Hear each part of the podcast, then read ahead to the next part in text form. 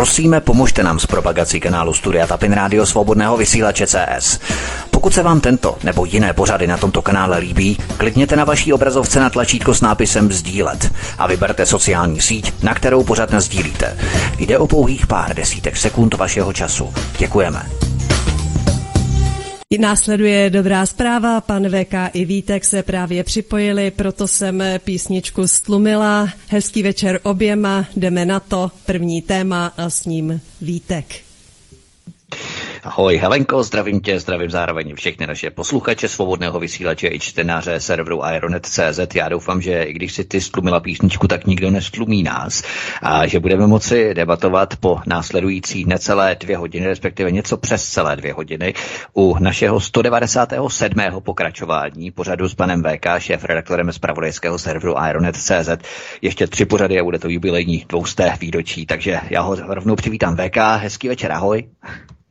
No ahoj Vítku, ahoj Helenko, já vás všechny zdravím, začínáme zase úplně přesně, já říkám naprosto přesně, takže nás všichni zase omluví určitě a stihneme to úplně všechno, já slibuju, že budeme strašně rychlí, že vyjde prostě i, e, možná přijde i kouzelník, jo, takže slibuju, slibuju, no a pustíme se hned do prvního tématu, takže vás všechny zdravím.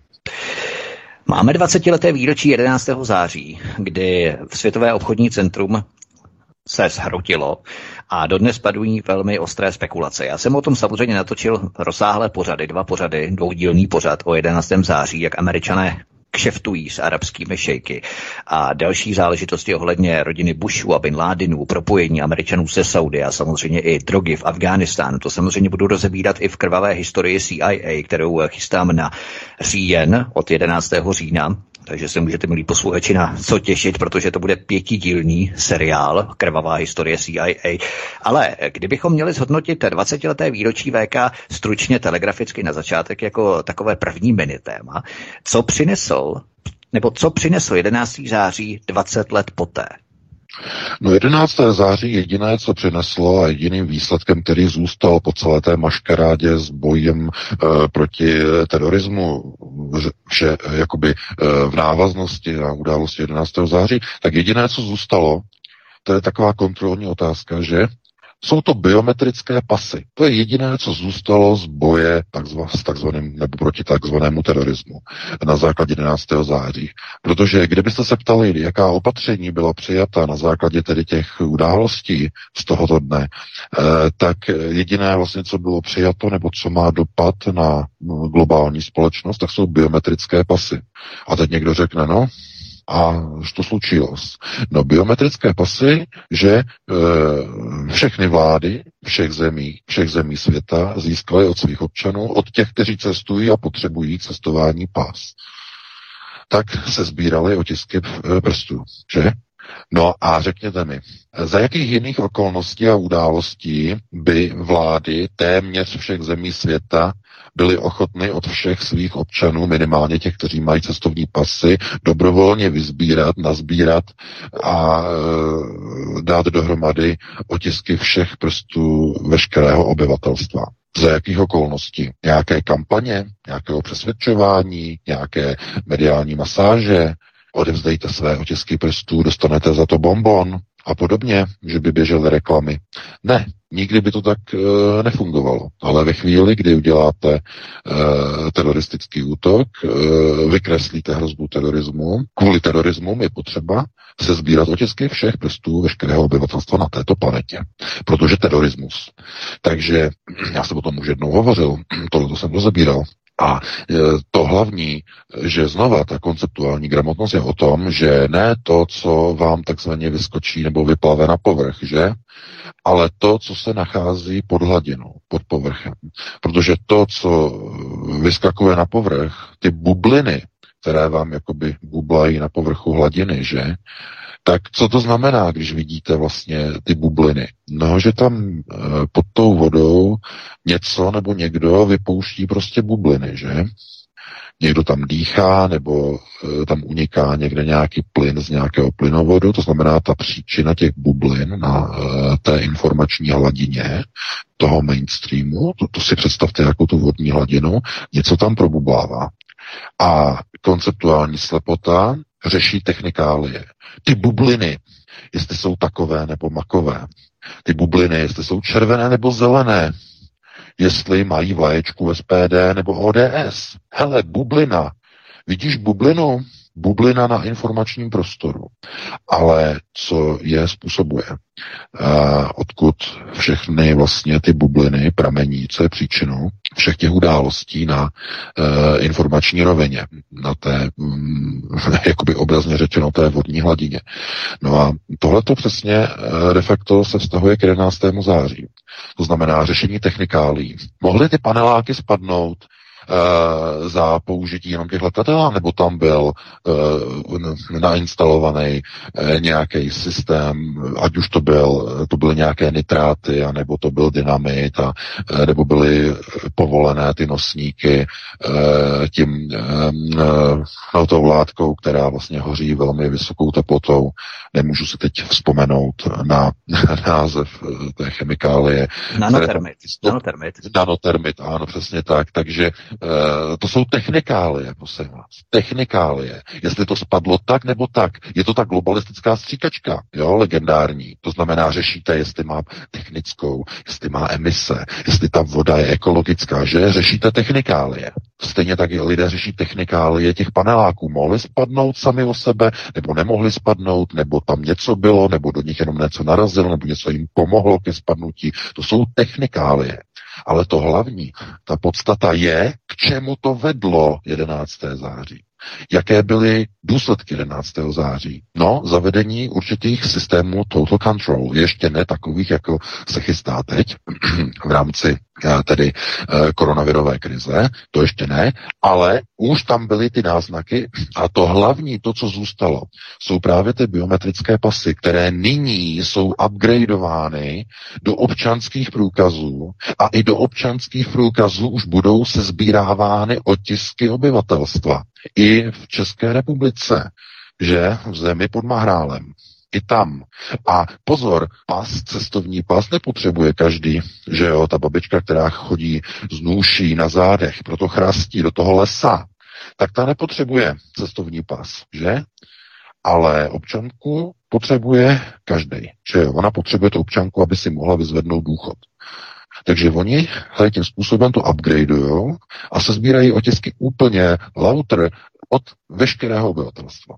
A budou mít k tomu zase prostě spoustu jako řečí, že uh, budeme... Tak a teď nám Beka zase vypadl, evidentně, protože eh, všechno se zdá být v pořádku ve spojení s Helenkou v rámci studia budou s tím jako spojené. To znamená, že ten, kdo nepředloží občanský průkaz, tak ten zkrátka eh, nebude mít některé ty benefity. A proč?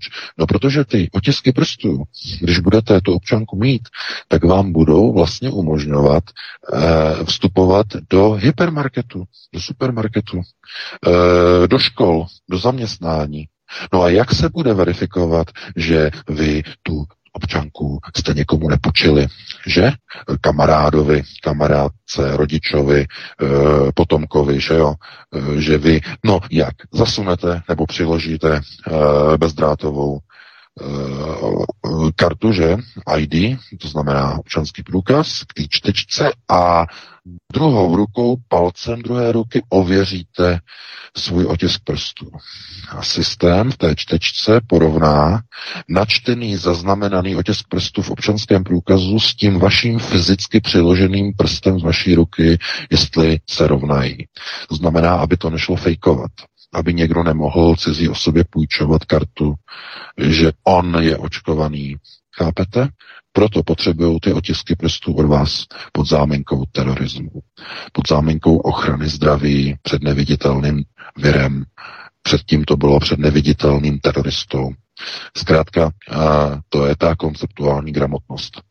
Nezabývat se těma bublima, bublinama, na tom povrchu té hladiny, ale skutečně jenom tím, eh, co to způsobuje. To znamená eh, procesy, které vlastně jakoby v tom systému řízení pomáhají přesunovat jednotlivé formy vládnutí do rukou úzce definovaných struktur, úzce definovaných elit. To je celé. Eh, mohli bychom se bavit o 11. září nahoru a dolů a řešit technikálie, kolik tam bylo nanotermitu, eh, kolik tam bylo letadel, jestli byly dálkově řízená, nebo tam eh, bylo něco jiného. To jsou prostě jenom technikálie. Důležité je, že po 11. září vám něco zůstalo. Vezmete do ruky svůj cestovní pas a tam uvidíte symbol. A vezměte si teď do ruky svůj cestovní pas, já počkám. No, takže pokud máte cestovní pas teď ve své ruce, tak se podívejte na té obálce na hlavní straně, že, když máte pas zavřený, tak se podívejte dolů na ten symbol. Naležato dvě věže, symbolizující dvě věže Světového obchodního centra a mezi nima kruh, kroužek, symbol globalizace. Teď můžete svůj cestovní pas odložit. To je odpověď na to, co zůstalo po 11. září. Takže s takovýmhle přesahem já bych tady to první téma jakoby e, zabejčil, ukončil, no a pustíme se hned do regulérního prvního tématu. My samozřejmě ta první téma budeme protkávat i s tím tématem aktuálním nultým, možná jako Ground Zero, tak eh, s tím nultým tématem, kterým jsme právě dnes začali. My v podstatě vždycky máme tři témata, tak to můžeme brát jako i první téma, protože ta témata máme dnes dvě, protože to druhé je trošku rozvětvenější v rámci Slovenska. Ale total control je tady pořád. To znamená, že abychom to tady uzavřeli a pro pochopení, celkové pochopení celé, celého toho koláče, co vlastně nám zůstalo, jaké reminiscence nám zůstaly po 11. září, jaké monstrum vlastně vyrostlo po 11. září 2001, tak to jsou právě tyto biometrické údaje na našich cestovních pasech.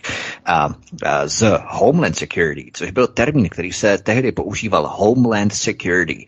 V angličtině, v angličtině a v češtině je to domácí bezpečnost. Bezpečnost na domácí půdě. To používal George Bush mladší, to si všichni vzpomínáme Homeland Security nebo National Security, ale Homeland Security. A dnes se v rámci aktualizované verze v souvislosti s covidismem, s agendou covidismu používá biosecurity, čili bio, tedy bios, bezpečnost, biologická bezpečnost, tak. A v podstatě je to aktualizace z Homeland Security na Bio, Biosecurity domácí bezpečnost na biologickou bezpečnost. A máme tady aktualizace, upgrade a můžeme postupovat dál, šrouby se dále utahují. Protože po 20 letech terorismus už tak neděsí stádo, je potřeba vyděsit stádo ničím daleko větším, chytnout lidi pod krkem, zacloumat jimi a mít je takzvaně na háku. A to se právě teď děje a děje se to ve České republice, na Slovensku, to budeme probírat, ale v dalším tématu se podíváme k našim protinožcům. Je to takové téma, které máme v kapse, doskáčeme k němu jako klukani a jedná se o Austrálii. Total Control, šéfka veřejného zdravotnictví státu Nový Jižní Wales v Austrálii, prohlásila, že lidé jsou sledovaní a dohledávaní v rámci nového světového řádu. Premiérka státu vystoupila hned vedle ní a prohlásila, že všichni obyvatelé státu budou už napořád v lockdownu, pokud se nenaočkují. Byli jste varovaní, zazněla od ní hrozivá výhluška k občanům. Austrálie zřídila dokonce koncentrační tábory, ve kterých policie šacuje dokonce i nákupní tašky donáškových služeb a konfiskuje pivo a alkohol. Austrálie se stává největším koncentračním táborem ve světě. Ty koncentrační tábory VK nebo záchytné tábory se staví, to už víme, ve Spojených státech v rámci shielding, to znamená odstínění, v Kanadě také, mám tady odkaz ve Velké Británii, jsem eh, dostal od Wendy z Velké Británie, kterou tím pozdravím, tak jsem dostal odkaz, že bylo ve třetím čtení britského parlamentu podobné další uzákonění výstavby těchto koncentračních záchytných táborů ve Velké Británii. V Austrálii se jmenují tábory národní odolnosti. Já se pořád divím, že se zdejší lidé kolektivně nějak nezbouří, nepochytají ty koronafašonské krázly a nepověsí je na první lampy na ulicích. Tohle přece není normální, kam jsme došli za těch 20 let po 11. září. Tohle to má daleko větší přesah, protože to je vlastně uh, součást jakoby vý, uh, výchovy, výchovy celé populace od narození přes školství. To je ten základní nebo zásadní systém, jakoby, uh, kdy někdo vychází nebo vyrůstá v jakémsi základním systému. A ten základní systém je posunutý tedy do oblasti naprostého poslouchání toho, co řekne šéf co řekne nadřízený orgán. A jestliže někdo nějakým způsobem jakoby ani nechce se podvolovat a e, představuje jakousi hrozbu nebo ohrožení. Pro... Skype byl vypnutý, uvidíme tedy, jestli se spojení znovu obdoví, nebo jestli bude muset přerušit vysílání a s VK se spojit. A to téma bychom vzali asi od začátku, protože ani VK nestihl rozvinout tu první větu a zdá se, že to spojení opravdu nevazujeme, tak já bych tě Helenko poprosil, kdyby jsme dali písničku a potom e, během ní se zkusíme spojit s VK znovu. Ano, Vítku, slyšíme se? Tak já tady mluvím a měl jsem vypnutý mikrofon, takže ještě jednou zdravím a zdá se, že je všechno v naprostém pořádku a VK, my se slyšíme také. No slyšíme se dobře, no je to velký špatný, protože tohle to jako není normální, to jako já tady prostě mluvím do dobu, že jo, ehm, a potom mi někdo zavolá, že, že jsme odpovědní. To jako pomalu už ani nemá jako prostě smysl tohleto. Tak oni nám přejou, že jo, se jim děkujeme, že jo, že nám takhle dopřávají, ale jako to přehání. Jako no, to je kampaň, já to odmítám. Tak. Takže... Ty jsi dnes jak babiš, jo? Ty. ale eh, je to účelovka samozřejmě, ale já si myslím, VK, že to zase smysl má, protože to byla jenom chvilka. Naštěstí tedy se nestihl rozvinout ani základní myšlenku, položit základy toho dalšího tématu, takže možná bychom s tím mohli začít znova. Ptal jsem se tě, jak je možné, že v Austrálii, kde vznikají ty koncentrační tábory, které vznikají samozřejmě ve Spojených státech amerických, v Kanadě i ve Velké Británii, takže ti lidé na západě jsou tak zdegenerovaní, že opravdu nevínou do ulic a nepověsí ty politiky koronafašistické grázly na první kandelábry na ulici. Ty si začal rozvíjet myšlenku, že to je i výchovou v rámci západu a to bychom mohli pokračovat. No ano, samozřejmě, protože zřizování koncentračních táborů je vlastně určeno hlavně pro ty lidi, kteří budou představovat odpor, aktivizovaný odpor. Nikoliv ten, že někdo řekne, já se nenechám očkovat a oni za ním přijdou a řeknou mu, hele, nenaočkuješ se, tak přijdeš uh, o zaměstnání, nepustíme tě do práce. Takový člověk řekne, aha, a hned se naočkuje. Hned si stoupne frontu na Pfizer, že jo, nebo na Modernu. A už je prostě jejich. Jenže tohle je o lidech odpíračích, to je o lidech, kteří radši tu práci nechají a uh, půjdou dělat prostě bugr do ulic. No. Takže ha, systém, uh, jakým způsobem se na to dívat? No, lidé dopustili. Lidem je úplně jedno, co se děje, protože mají v nalehátku, že mají a e, mají před sebou ten naplněný nákupní košík. To znamená, klid na nákupní frontě je tím, tou hlavní příčinou toho, proč lidi se neberou za svoje občanská práva. Každý den, když jdete někam nakupovat, jste někde v nějakém obchodáku, tak se dívejte na ty lidi, jak před sebou tlačí ty nákupní vozíky, jakým způsobem e, si vezou před sebou tu svoji budoucnost. Je to samozřejmě příměr, je to obrazné, ale dokud ty voš, eh, kos, eh, košíky, vozíky, to je úplně jedno, jestli to nesete v ruce nebo to tlačíte před sebou, ale dokud budou plný, tak ty lidi nemají důvod protestovat proti tomu režimu, proti tomu systému. A tohle to platí v Austrálii, to platí ve Spojených státech, to platí ve Velké Británii, to platí v Česku, to platí na Slovensku, to platí úplně všude, ve všech rozvinutých zemích. Když lidem dáte plný nákupní vozík a e, plný košík, tak oni nemají naprosto žádný problém s jakýmkoliv režimem jestli jim eh, cpe eh, do ramen eh, jakékoliv nějaké roztoky, něco, co jim prostě vadí. Vůbec ne, prostě jim stačí zkrátka jenom ten nákupní vozík, aby byl plný, aby měli třeba dostupné bydlení, aby měli hypotéku, nebo aspoň nějaké to. No tak to už dnes přestává opravdu všechno. Já... A pomohli si potom, potom něčemu lepšímu, úplně daleko jakoby, jako něčemu hodnotnějšímu. To znamená, že kvalita života je posuzována především eh, podle toho, eh, jak na komerční bázi, eh, na konzumní bázi je stanovena životní úroveň obyvatelstva. A jestliže hodnotovým rámcem člověka nebo populace jako celku je mít auto, mít barák, eh, mít bazén, mít e, narvanou ledničku, e, mít e, Netflix, e, mít, e, já nevím, cokoliv, co zrovna je jakoby jakýmsi komerčním výdobytkem dané doby, tak když tohle to všichni mají, tak v tom nákupním vozíku životních hodnot jedna věc chybí. Oni ji tam nepřihodili při tom nákupu. Co to je? No občanská práva, lidská práva a můžeme to dát do jedné množiny a nazvat to svobodou. Protože ta svoboda do toho globalistického nákupního vozíku, světe div se, už se nevejde, není tam pro ní místo. Ta svoboda není kompatibilní s globalismem, s politikou světového řízení. To znamená, Uh, někdo třeba vidí jenom koncentrační tábory, někdo vidí jenom, uh, řekněme, ten důsledek té příčinnosti, to znamená, že jsou tam ti zavření lidé, ale ten důsledek leží na dně toho nákupního vozíku. Ten nákupní vozík začíná připomínat invalidní vozík, protože lidé se od něj opírají, nedokážou se od něho odpoutat. A výsledkem je krize lidských a občanských práv a veškerých hodnot, které představuje svoboda člověka. To je asi úplně to tak, spojím už asi... Žádným jiným způsobem nelze vůbec jakoby se od toho odpoutat. Pouze tahle ta e, koncepce vnímání reality představuje e, de facto tu hlavní příčinu toho, čemu dochází e, okolo nás v celé společnosti.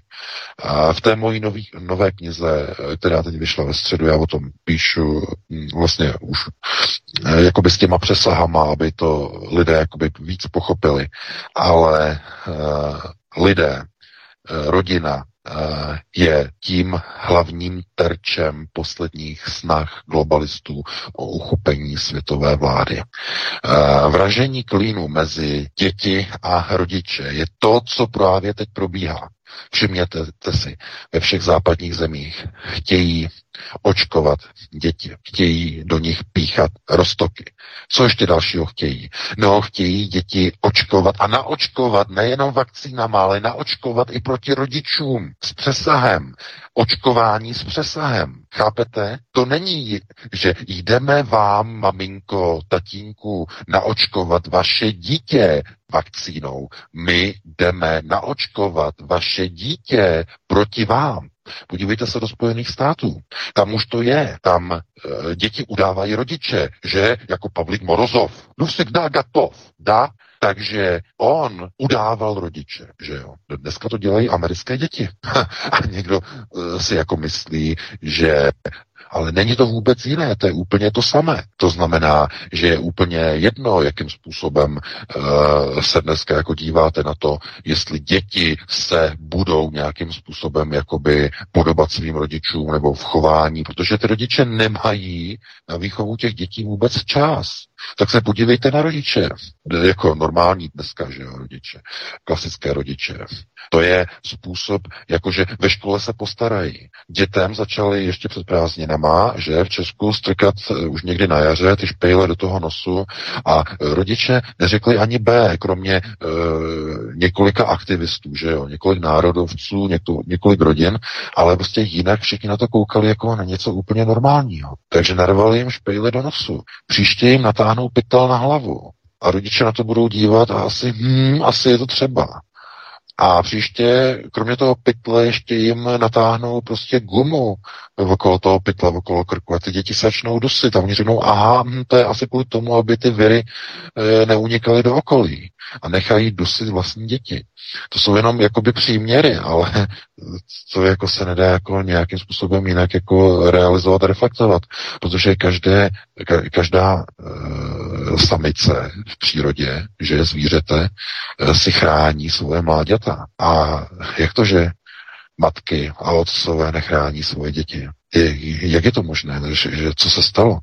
No, tohle to už je jako s velkými přesahy a e, my se jako potom jako, jako na to díváme a že tady říkáme prostě nějaké věci, které jsou proti režimu, proti systému a něco, co někomu je nepohodlné, protože se jako e, příliš de facto dostáváme pod povrch, pod jádra e, daných problémů a vynášíme je na povrch, aby to lidé vlastně jako pochopili, aby to viděli a tím jako se stáváme prostě jako někomu nepohodlnými.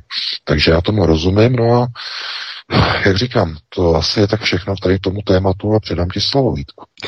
Možná ještě potom VK zkusíme v rámci uh, virtuální, respektive uh, VPN s adminem zkus potom po pořadu, až samozřejmě skonzultovat, protože občas dojde k mini výpadkům po dobu 5 až 10 vteřin v rámci tvého tématu, eh, které pronášíš, tak eh, zkusíme potom ještě s tím něco kolaborovat, ale teď eh, to nebudeme řešit, půjdeme na další téma, které samozřejmě s tím souvisí a půjdeme do našich zeměpisných šířek, to znamená na 50. rovnoběžku, protože vedení společnosti Pfizer povolilo Slovensku jako první zemi na světě zahájení očkování dětí ve věku od 5 do 11 let vakcinačním roztokem Comirnaty 500 a očkovat se začne okamžitě. Zatím to ale bude dobrovolné a na rozhodnutí rodičů.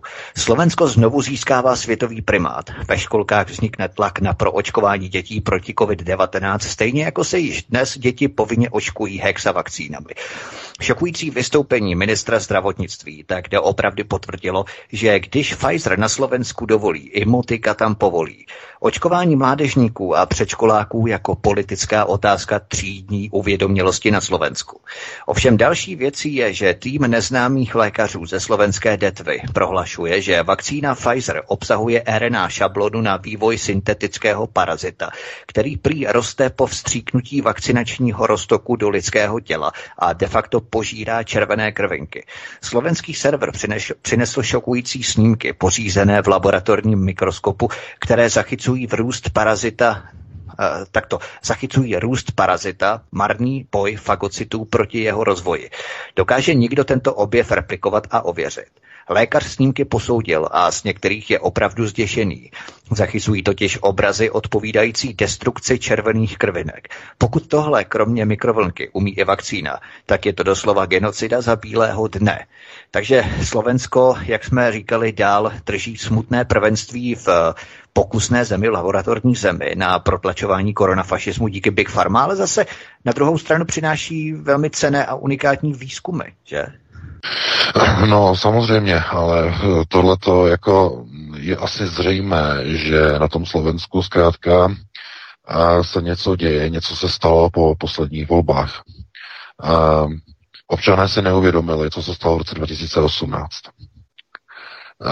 Globalistický státní převrat, který organizovala ze zahraničí různá, jak bych to nazval, různé orgány takto. Eh, různé orgány ze zahraničí, které eh, stály vlastně za událostmi v roce 2018 na Slovensku, eh, měly za cíl vehnat americkou nebo vehnat slovenskou zahraniční politiku do americké náruče a mm, to, co de facto tam prováděly orgány a složky George Sereše, je jenom učebnicovým příkladem toho, jak dopadne každá země, která je napadena globalistickým nepřítelem.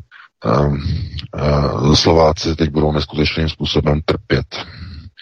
A problém je tam v tom, že um, v té společnosti, myslím západní společnosti, nejenom na Slovensku, ale v té západní společnosti, je už příliš mnoho lidí, vychovaných lidí, uh, kteří nepoužívají hlavu na myšlení, ale pouze na konzumování obsahu tlačeného nákupního vozejku. K tomu slouží hlava. A ten mozek, ten můžete, ten tam není. Tam je duto, tam jsou piliny a e, prostě v té společnosti e, není už ta touha po uchovávání svobody, občanské svobody. Takže eh, nevím, jakým způsobem eh, by se dali nějakým způsobem jakoby reflektovat eh, stavy a situace, kdy najednou někdo přijde s nápadem, budeme očkovat pětileté děti. Jakým způsobem Pfizer postupuje nebo pokračuje ve svém výzkumu svých vakcí. No to je ten poslední článek teď na Aeronetu. To znamená, Pfizer si udělal studii. Udělal ji ve zkumavkách, takzvaně in vitro.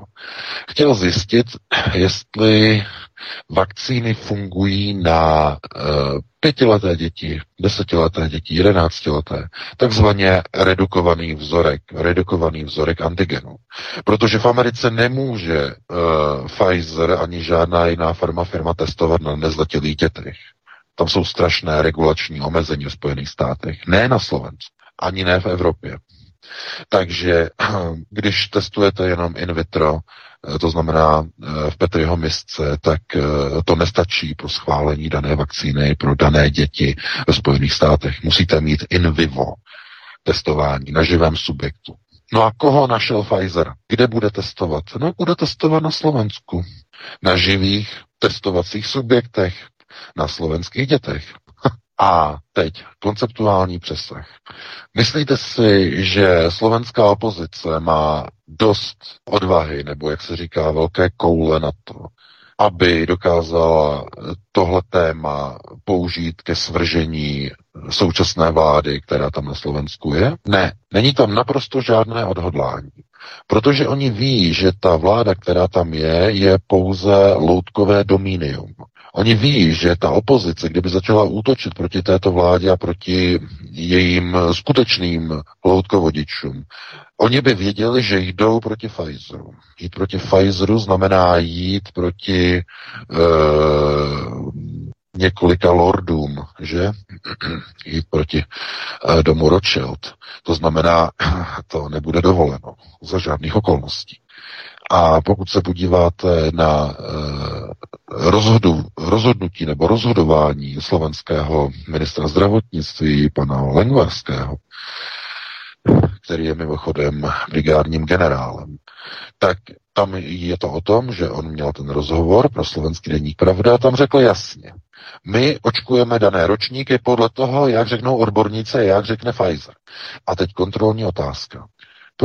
Pro, proč vojáci se dostávají do funkcí uh, ministrů zdravotnictví. Roman Primula, že, uh, jak se říká, zelená guma, voják, byl ministrem zdravotnictví ČR, pan Lengvarský, brigádním generálem slovenské armády, současným ministrem zdravotnictví.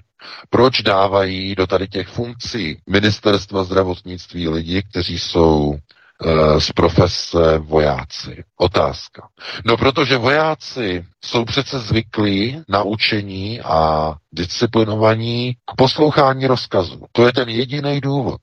Když nasadíte do funkce ministra vojáka, máte zaručeno, že provede všechno, co mu bude řečeno, protože je to formou rozkazu. To je ten důvod. To je znovu ta konceptuální gramotnost. To samé, jako když tam nasadíte diletanty ten diletant naprosto netuší, co dělá, ale protože tomu nerozumí, tak se bojí neposlechnout, protože kdyby neposlechl, tak by se stalo e, něco neuvěřitelného. On by byl zodpovědný za nesplnění něčeho, čemu nerozuměl, protože neuposlechl. Když ten diletant uposlechne a něco takzvaně vybouchne, tak i ten diletant při jeho blbosti a naprosté konceptuální tuposti může na svou obhajobu říct, já jsem pouze poslechl rozkaz. A bude řečeno, aha, to je pravda. Nikdo mu to nebude tedy dávat za vinu. Všechno bude tedy v té naprosté rovině korektnosti, že i když tam bude tedy ten největší diletant a udělá jakoukoliv lumpárnu, různí zpěváci, že ministři zdravotnictví a tak dále nerozumí vůbec ničemu, ale e, vydávají zdravotnická rozhodnutí, omezení a tak dále, roušky, odstupy a tak dále, e, lockdowny. A tohle to všechno a někdo by třeba řekl, hm, přece proč tam dávají takovéhle lidi. No a tito lidé právě tam jsou kvůli tomu, že poslouchají cokoliv se jim řekne.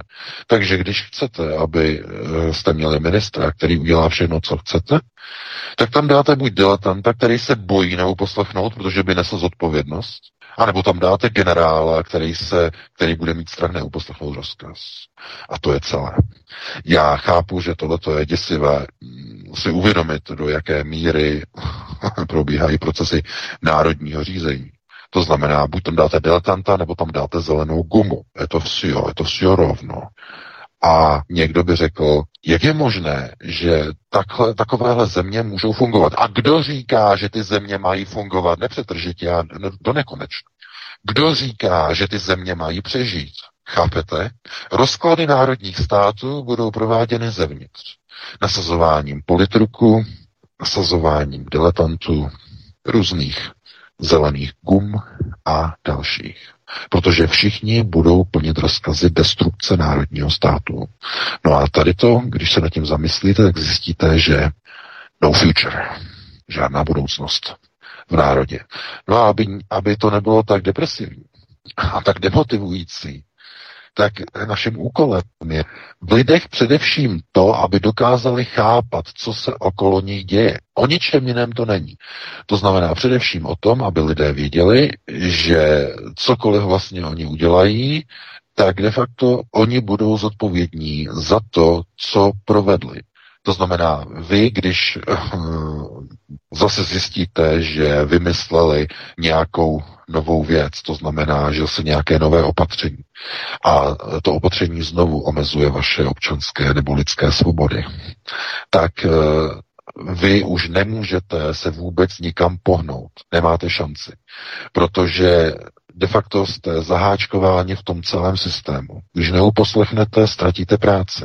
Když neuposlechnete, vaše dítě nepustí do školy. Když neuposlechnete, nedají vám hypotéku. Když neuposlechnete, eh, nepustí vás eh, na nákup do obchodu. Chápete? A ti lidé najednou jsou spoutaní protože umožnili ztrátu vlastních svobod. A potom se obrací na nás a tak jim říkáme, to přece není naše starost, to není naše záležitost, protože vy sami se musíte starat o ochranu svého vlastního životního prostoru, tam, kde žijete. Ani to kolikrát není v možnostech e, dnešních lidí. Mnoho lidí dneska ani nechce vědět, co se děje před jejich barákem.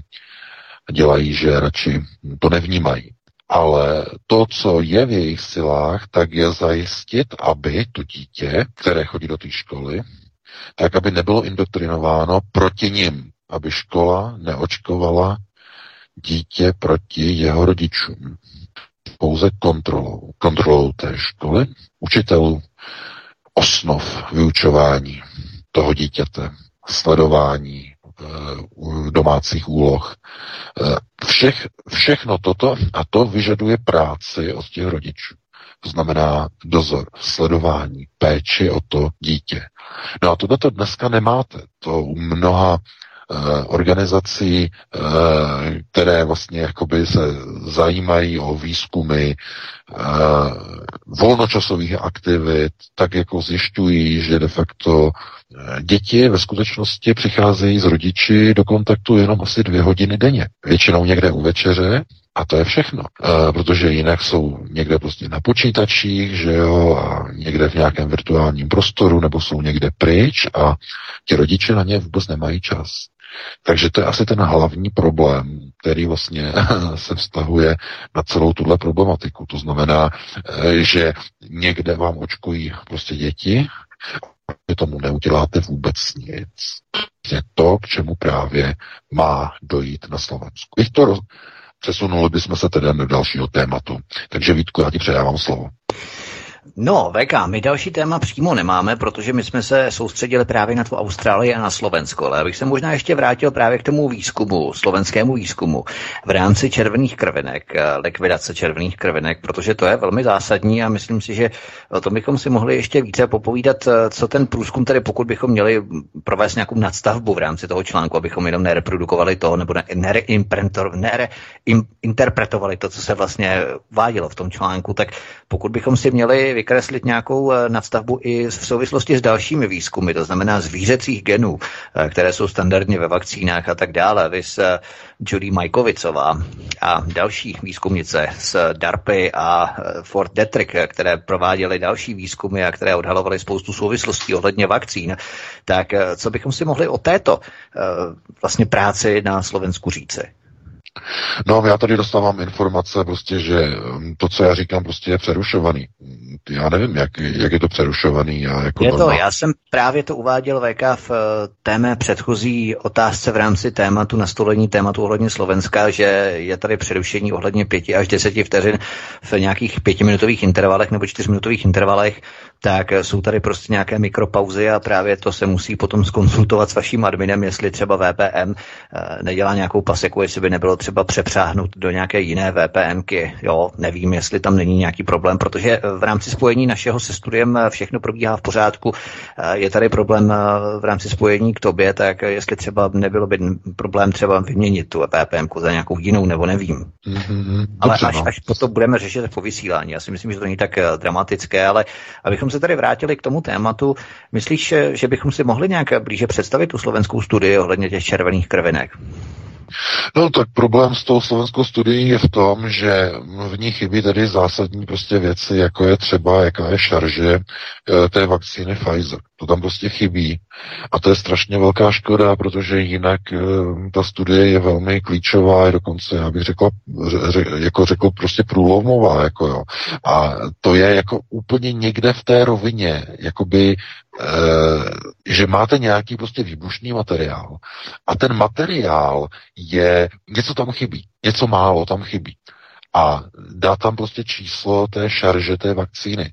To by přece jako snad nic toho nestálo, ale eh, asi tam někdo možná má strach, protože ty šarže jsou očíslovaný, nebo, nebo to je logicky, to je číslo, že jo, ale jsou uh, registrovaný. Ano, že prostě by, by bylo jasné, kdo to Oni, kdyby tam dali to číslo té šarže, tak by zjistili, aha, bylo to, byla to tahle nemocnic. A tam by začali pátrat, jo, kdo za tou studií stojí. Takže ano, je, jako já to chápu, ale když tam teda nedali číslo té šarže, mohli tam dát video, jo, jak to provádí ten test a tak dále. To je jako velmi důležité, protože jinak eh, se to jako těžko někomu prostě jako by předkládá jako, jako nějaký důkazní materiál. A je to jako velká škoda, protože jinak ta studie je velice působivá, ukazuje velmi zajímavé vlastně obraz. Tak, tak to bohužel vypadá, že spojení se úplně vypařilo a vyplo. Protože... David, eh, David píše Vítku, že by to mohlo být ano. taky kontakt na mikrofonu, kabel nebo konektor protože když se VK pohne, tak to vypadne. To nevím, jestli to můžeme se synchronizovat v rámci toho, když se pohne, tak zrovna ten mikrofon vypadne. Nevím, jestli zrovna se pohl, když to vypadávalo, ale vzhledem k tomu, že to nenaskakuje, tak nevím, jestli to může být právě tím. Můžu to zkusit navrhnout, každopádně asi si budeme muset znovu zahrát a pokusit se to spojení obnovit. Já, že prostě asi nejsem dostupný, já fakt nevím, tak jestli mě slyšíte, nebo to ano, prostě slyšíme. Ještě slyšíme. Ještě slyšíme, VK, zazněl tady právě návrh, eh, jestli to není třeba šňůrou od mikrofonu, když se pohneš, tak může vypadnout mikrofon, jestli tam není špatný vadný kontakt u čeka mikrofonu. A tebe. Já nevím. Jestli nemáš interní mikrofon, nevím, jestli máš interní. Já teď, já s tím zkusím zahejbat, ale já nevím, jestli mě slyšíte, slyšíte mě ano, jako ano, slyšíme. No, já s tím hejbám, já s tím hejbám, takže to, takže to není prostě... Tak jako to není tím, to není tím, tak to je... To, to, to, to, je, to je prostě, to je prostě způsobené, jak říkám, těmi, co nám přejou, Eh, však to jako, tohle to už není jako normální, vůbec to není normální. A já nevím, prostě já tady mluvím jako do zdi, jako jo, tady mi to prostě zase e-maily zase přišly, že prostě to, že to padá, že to vyskakuje, že to nemá obdoby, tak já nevím, prostě já nemůžu pořád opakovat hmm. dokola to, co já prostě jako říkám, takže... Eh, padlo to v posledních 20 vteřinách, takže to nebylo zase tak úplně dosti. Každopádně lidé, mějte trpělivost, buďte, nebuďte tak přecitlivělí, že to nemá obdoby, to vůbec není pravda, protože 95% nebo 97% eh, tady těch, toho mluvení je, vypadaly pouze 3-4%, jo, když bychom sečetli ty pauzy, které tady máme, a když bychom je nasčítali dohromady, tak zase nebuďme příliš přehysterizovaní zase, jo, že to nemá obdoby. Prostě to vypadává občas. Není to příjemné samozřejmě nikomu, ale zase není to tak úplná tragédie, že by vůbec nic nebylo slyšet. Takže prosíme o trošku schovývavosti. Eh, každopádně, my jsme tady VK bavili se o těch šaržích, že v podstatě právě to číslo šarže nebylo k dispozici, a protože se oni obávali, že by vlastně bylo možné vystupovat, jaká nemocnice tu studii provedla a v jaké laboratoři to bylo provedené. To znamená, že to myslíš, že je právě ten důvod, proč je ta studie neúplná a nelze ji předložit jako validní fakt. No, jako to video by hodně pomohlo. Kdyby tam bylo video, nemuselo by zachycovat tváře těch lékařů, jistě, že nejenom ruce, eh, nebo ani ruce, jenom prostě ten proces ukázat, jo, záběry z toho mikroskopu a tak dále, natočit to, jako jsme přinesli už v minulosti některá ta videa při studiu vlastně těch morgelonů na těch, na těch tyčinkách antigenních testů, to znamená přesně takhle to udělat. A to je vlastně to, co tam jako chybí úplně jako nejvíc. To znamená, eh, každá studie musí de facto se o něco jako opírat, aby prostě to bylo jakoby průrazný. A tohle to bohužel teda u ty slovenské studie chybí, takže takhle bych asi na to odpověděl. Já bych možná, možná bychom ještě nadnesli další téma ohledně zrušení účtu Lubomíra Volného, protože to je další téma, které prosvištělo českým internetem, protože Lubomír Volný právě řešil věci ohledně Ivermectinu, ohledně toho, že se farmaceuté, farmaceuté obávali, že by právě Ivermectin mohl být uh, uvedený do lékáren jako volně k dispozici, což tedy nevím přesně, jak to mělo být.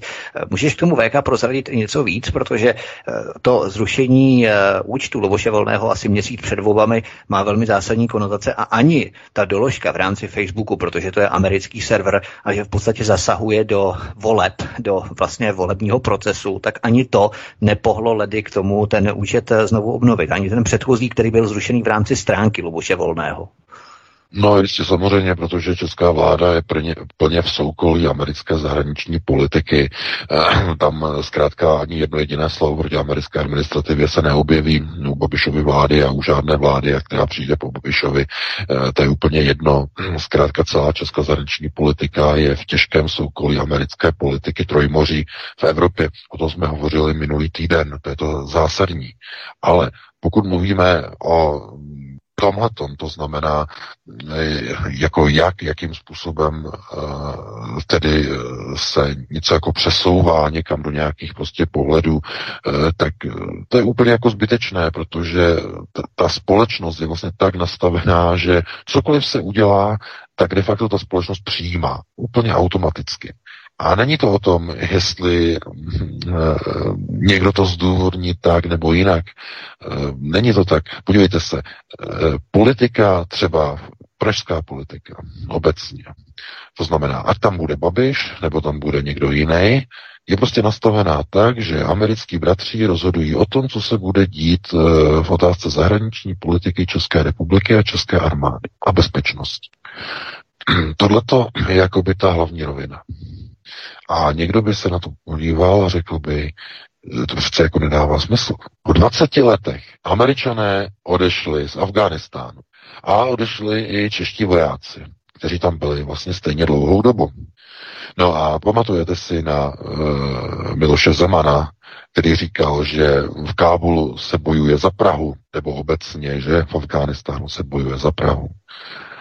Po 20 letech eh, je to tak, že v Afghánistánu se bojovalo 20 let za návrat Talibanu s nejmodernější americkou vojenskou technikou zpátky k moci. A k tomu, aby znovu se nasunuli do Afghánistánu údajné, tedy teroristické organizace Al-Qaida a ISIL. A někdo by řekl, to bylo přece úplně zbytečných 20 let. Z politického hlediska? Ano, určitě. Z ekonomického ani náhodou, protože velcí kluci si nahrabali vojensko-průmyslový komplex Spojených států a Izraele z toho žil 20 let. A to se vyplatí, vyplatí a ještě jednou vyplatí. Akorát, že teď už Afganistán potřebuje Izrael pro svoje plány proti Iránu. Američané tedy jsou na odchodu a teď už se pojede jenom teroristická linka pod kontrolou CIA a Mossadu proti Iránu. A Afganistán bude ten zlý pod Talibanem. Ono by bylo velmi těžké vysvětlovat eh, občanům, že Afghánistán a jakožto demokratický stát, že provádí, nebo z jeho území, jsou prováděny útoky proti Iránu. To by šlo jenom velice těžko vysvětlit, kdyby tam se trvávali američané, eh, armády NATO a všechny, eh, všichni vlastně bratří Američanů, to znamená i česká armáda. To bylo velmi těžké vysvětlovat mezinárodnímu společenství. Jenže když už tam na to není, když už tam nejsou ani Spojené státy a je tam u moci jenom ten Taliban, tak když v této chvíli někdo začne útočit na Irán, nikdo nikoho nebude moci ze západu obvinovat. Protože to bude už jenom ten Taliban, který má pod kontrolou ten Afghánistán. Takhle dokonale je to připravené. Samozřejmě za pomoci Donalda Trumpa, velké macaté chucpe, rozplácnuté takovým způsobem, že jako přejete parním válcem. O tom bychom mohli ještě mluvit s přesahem. Na to nemáme čas. Mike Pompeo, bývalý šéf CIA, který jednal s šéfem e, Baradarem, že šéfem Talibanu e, v Dauha, v Kataru, o tom, že bude Taliban odejmut a odstraněn ze seznamu teroristických organizací. a někdo by se na to jako podíval a řekl by, to je přece neuvěřitelné, to se prostě nedá ani jako slovy popsat, ale přesně tak to je. Oni potřebují Afghánistán momentálně proti někomu úplně jinému. Už to není záminka boje proti terorismu. To už je pryč, to je pase. Oni potřebují území Afghánistánu proti dvěma největším nepřátelům, které tam s tím Afghánistánem sousedí z východu a ze západu. Jaké jsou to země? Největší nepřátelé Spojených států. No přece Irán, s nímž Afghánistán sdílí skoro 1 tisíc kilometrů dlouhou státní hranici a na straně druhé sousedí s Čínou, druhým nepřítelem Spojených států. I když tam vlastně sousedí, ta hranice je velmi krátká, z nějakých 90 kilometrů. No a to je všechno. Takže Eh, tohle to všechno, co se vlastně děje, je jenom jakoby s velkými prostě přesahy do mezinárodní politiky a my se na to můžeme pouze dívat s takovým tím odstupem a říkat si, celých těch 20 let bylo jenom o tom, že průmyslová kola vojensko-průmyslového komplexu se točila nezadržitelně a furt pryč. Celých 20 let. Díky boji proti terorismu od 11. září až do tohoto roku. 20 let. A Afghánistán, jakožto prostor, území je teď potřeba pro něco úplně jiného. Pro řešení otázek týkajících se Iránu a Číny. Takže znovu, já se omlouvám za tady ty velké přesahy, doufám, že nás zase nepřerušovali. Zase mi tady něco vyskakuje, že něco přerušený. Už to bylo v pořádku, VK. Teď to bylo naprosto v pořádku, pozoru, hodně je to zajímavé, ale už se to ustálilo, evidentně. No, ale mě tady píše, že jim tak to zase vyskakuje asi u nich, protože mi to zase píše, že zase to vyskakuje, tak nevím, eh, opravdu nerozumím tomu. No, eh, takže takhle vlastně to zase s tím tím přesahem máme 2051, eh, já nevím, dali bychom si přestávku a potom bychom pustili psy, ne, teda psy. Do, ar, do arény, psy do arény. Zase, se myslím na něco úplně jiného, ale... Nevěřící psy, nevěřící psy. Posluchače, posluchače našeho psa, ale posluchače do e, vysílání našeho. Takže Dobře. Takhle Dobře, to... takže půjdeme dřív, milí posluchači, budete moci volat celou hodinu. My vás neušidíme samozřejmě, když jsme začali trošku později, trošku více později, o půl hodiny, tak vás neušidíme určitě o poslední hodinu. Bude dostatek prostoru pro vaše dotazy, já jenom zakončím tuto hodinu, eh, tuto, tento předchozí, nebo respektive tento současný vstup, tak eh, takovým trochu zamyšlením, když se zatím zamyslíme v podstatě volnému bloku Loboši volnému tedy zarazili účet a afgánskému Talibánu účet stále běží, jak na Twitteru, tak i na Facebooku. A můžeme se tedy ptát, je volný blok hrozivější teroristickou organizací než samotný Taliban? O tom si můžeme pomýšlet po písničce a přemýšlet tak trochu. Zahrajeme si Helenko písničku a potom se pustíme do otázek našich posluchačů.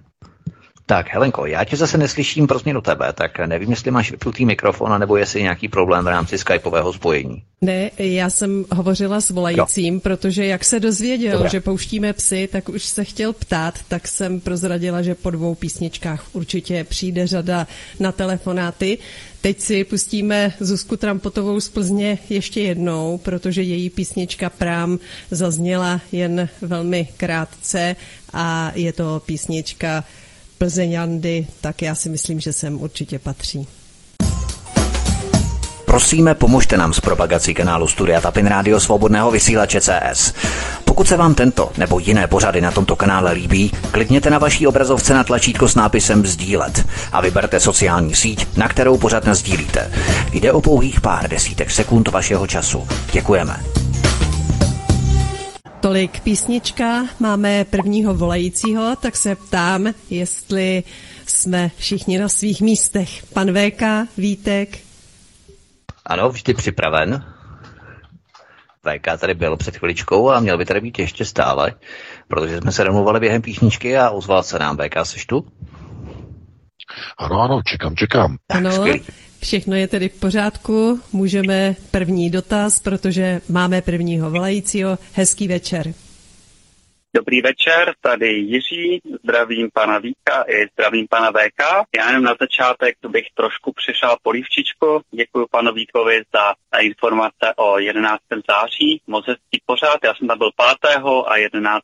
to spadlo, takže bylo to takový docela zajímavý, když jsem se tu informaci dozvěděl. Děkuji i panu eh, VK za ten hezký, eh, vlastně, co tam byl článek ohledně Facebooku. Už mi to rozhoupalo, jsem si říkal, mám napsat, nemám, takže jsem informace předal telekomunikačnímu úřadu i policii na vyšetřování, to, co dělá Facebook, plus ještě web 2001 volby, který uh, taky jakoby nějakým způsobem neustále mění informace. A teď na pana VK, jestli můžu. Ano. Eh, chtěl jsem ještě říci, jak hovoří o těch elektromobilech, eh, klidně vám poštu do redakce. Já jsem si taky dřív myslel, že bude potřeba 2 milíny a 5 milínů a 20, ale dostal se ke mně jeden velice zajímavý článek a pošlu do redakce, případně i můžu napsat něco ze své praxe, eh, že elektromobily de facto sice spotřebují elektrickou energii, ale ten autor se ptal, kolik stojí vyrobit 7 litrů benzín nebo nafty a zjistil, že všechno je na elektřinu, ropovody, eh, benzinky, které svítí od rána do večera, čerpadla, rafinérie, a zjistil, že 7 litrů benzínu po nafty vyjde na nějakých 12 až 15 kWh, který ale elektrický auto s lehkou nohou ujede 100 km. Takže de facto, jako hypoteticky, že by se vyměnil elektromobily jedna jedný, tak de facto nebude potřeba ani eh, de facto další temelín nebo další elektrárny, ale vlastně toto spotřebuje benzinová auta. Mě to, to hodně překvapilo, nicméně tahle ta vlaštovka ukázala, že ta realita může být někde jinde, takže dávám tohleto jako dotaz, jestli o tom víte, nebo jestli jste dozvěděl a budu poč- počkám na vaši odpověď. Děkuji vám. Děkujeme za otázku. Taky děkujeme, Jirko, za... No, já děkuji za dotaz, děkuji za dotaz, ale bohužel to je samozřejmě, to je globalistické chucpe eh, poměrně jako neuvěřitelných rozměrů. Já už jsem ho zaregistroval, protože něco podobného eh, teď eh, vypouští tenhle ten zmocněnec, komisař pro rozvoj Evropské komise, teď nemůžu vzpomenout na jeho jméno pro technologie, který vlastně tohleto už téma jakoby nadhazoval, ale prosím vás, ropa, pře, takto, přepočítávat nějaký objem ropy na elektřinu je úplně to samé, jako kdybyste řekli, na tenhle ten objem hodinek potřebujete takovýhle objem holínek. A teď byste začali spočítávat vztah mezi hodinkama a holínkama. Na, naprosto reálně. To, to není jako s, s, nějakou, s nějakou nadsázkou. Naprosto reálně. Vypadá to podobně, Můžeme se na to dívat podobně, můžeme si dokonce myslet, že to má něco společného, ale ve skutečnosti to spolu nic společného nemá. Ropa s elektřinou nemá naprosto nic společného. Pokud se mluví o dodávkových systémech, které jsou řízeny nějakými elektronickými systémy, jako jsou čerpadla. Ropovody mají čerpadla, jo, naplnění tlaků a tak dále, tak dále. Plynovody mají čerpadla, že jo, ty jsou samozřejmě na elektřinu. Jistě, samozřejmě. Ale tohleto je nepochopení eh, toho komplexu, to je doslova porovnávání hodinek a holínek. To, co dělá Evropská unie v této chvíli. Eh, my jsme dostali včera do redakce velice zajímavý e-mail od jedné naší čtenářky, paní Justýny, eh, která se naprosto jako vědecky, empiricky snažila teda spočítat, kolik elektrické energie bude potřeba na nabití jednoho automobilu v České republice, když v České republice je zhruba 6,1, myslím, nebo 6,3 eh, milionu automobilů. A eh, ozdrojovalo to. Já k tomu chystám článek, mimochodem použiju i teda její data, eh, jsou tam odkazy a pěkně to spočítala. A já jsem jí v podstatě jakoby se snažil jako nějakým způsobem jakoby navést nebo mm, jí vysvětlit ten problém, že v tom výpočtu něco chybí, něco zásadního, klíčového jí chybí. A to je takzvaný fenomén nebo paradox e, fronty na vodu. Já nevím, jestli jste o tom někdy slyšeli, paradox fronty na vodu. Vyučuje se to na ekonomických školách ve Spojených státech. A je to, to, jenom zase odběhneme od tématu, abyste věděli, o co se jedná. E, vychází to mimochodem z židovských učebnic v Izraeli. To je Fronta na vodu je z židovských učebnic z 19. století, z konce 19. století. Fronta na vodu. Eh, bankovní matematický model, problém. A podívejte se, máte skupinu lidí a ta skupina lidí potřebuje každý den, když přijde z práce, tak potřebuje vědro plné vody, aby si mohli vyprat, aby si mohli uh, umít, aby si mohli navařit a tak dále. Vědro vody. A uh, v té obci je vodovod, nebo můžeme to přirovnat k rybníku, který má nějaký objem nějaké vody. A jedna věc, kterou můžete udělat, je, že rozpočítáte objem toho rybníka na počet kýblů a rozpočítáte to na dobu jednotku času. To znamená e, na dobu jednoho roku. Ten rybník má nějaký přítok a má nějaký odtok, že ta hladina je víceméně stabilní a ten přítok má jmenovitou hodnotu. Když vy vypočítáte objem té vody, tak vám vyjde, že té vody je dostatek pro všechny občany na celý rok. Ale když dojde k fenoménu fronty na vodu, celý ekonomický model se zhroutí. Proč? Z jakého důvodu? No, protože tě, ta fronta na vodu se vytvoří vždycky ve stejnou dobu příchodu, do, příchodu z práce někdy okolo 16. 17. hodiny a všichni, kteří tam jsou, chtějí vybrat vodu. No a protože ten přítok je daleko menší, než je objem všech kýblů, tak se stane neuvěřitelný fenomén, paradox. Dojde k vyprázdnění celého rybníka a polovina lidí stejně zůstane s prázdnými kýbly bez vody. Tohleto je fenomén nebo paradox fronty na vodu. Pochází mimo, jak říkám, je to ekonomický model. Nevím, jestli se vyučuje na českých ekonomických školách, ale je velmi zásadní, abyste pochopili bankovní systémy mimochodem. Znamená bankovní přírůstky, odlivy. Jo? A co se týče elektřiny, tak e, jde o to, že vy, když vypočítáte objem elektřiny, kterou potřebujete rozpočítat na 6,1 milionu aut, tak vám tam něco chybí. Vám tam chybí právě ten fenomén toho, kolik energie budete potřebovat nárazově a okamžitě v 16 hodin odpoledne, když 6 milionů aut se připojí na nabíječky. Každý den. A v tom okamžiku celá ta globalistická ekonomická rovnice, energetická rovnice se zhroutí. Neexistuje na světě jediný stát, který by dokázal takovýhle objem nabít v jeden daný okamžik, v jeden daný časový úsek několika hodin. Neexistuje. Já jsem odpověděl paní Justýně, udělal jsem taky výpočet, že a odpověděl jsem jí, kolik by bylo potřeba temelínu a dukovan k tomu, aby tahle energetická rovnice teoreticky, nikdy prakticky nepřipadá v úvahu, ale teoreticky, aby fungovala. E, odpověď se dozvíte v mojem novém článku na Aeronetu za několik dní. Takže to nebudu teď tady rozvíjet. A to je v podstatě i odpověď na to, že eh, objem elektřiny, který je momentálně eh, k dispozici, se nedá přepočítávat na objem automobilů. Vždycky je potřeba se na to dívat s tím uh, pohledem fronty na vodu, kdy v nějakou chvíli vy potřebujete okamžitou dostupnost elektrické energie pro nabití auta. Okamžitou. Právě teď ne rozpočítanou do jednoho roku rovnoměrně, právě teď. A jelikož většina lidí bude nabíjet právě teď, se řekne večer, tak tomu musí odpovídat všechny energetické rovnice. A pokud by tomu museli odpovídat všechny energetické rovnice, tak by bylo všem lidem jasné, že celá energetická eh, koncepce elektrifikace automobilismu je jedno obrovské, sprosté, nehorázné chucpe.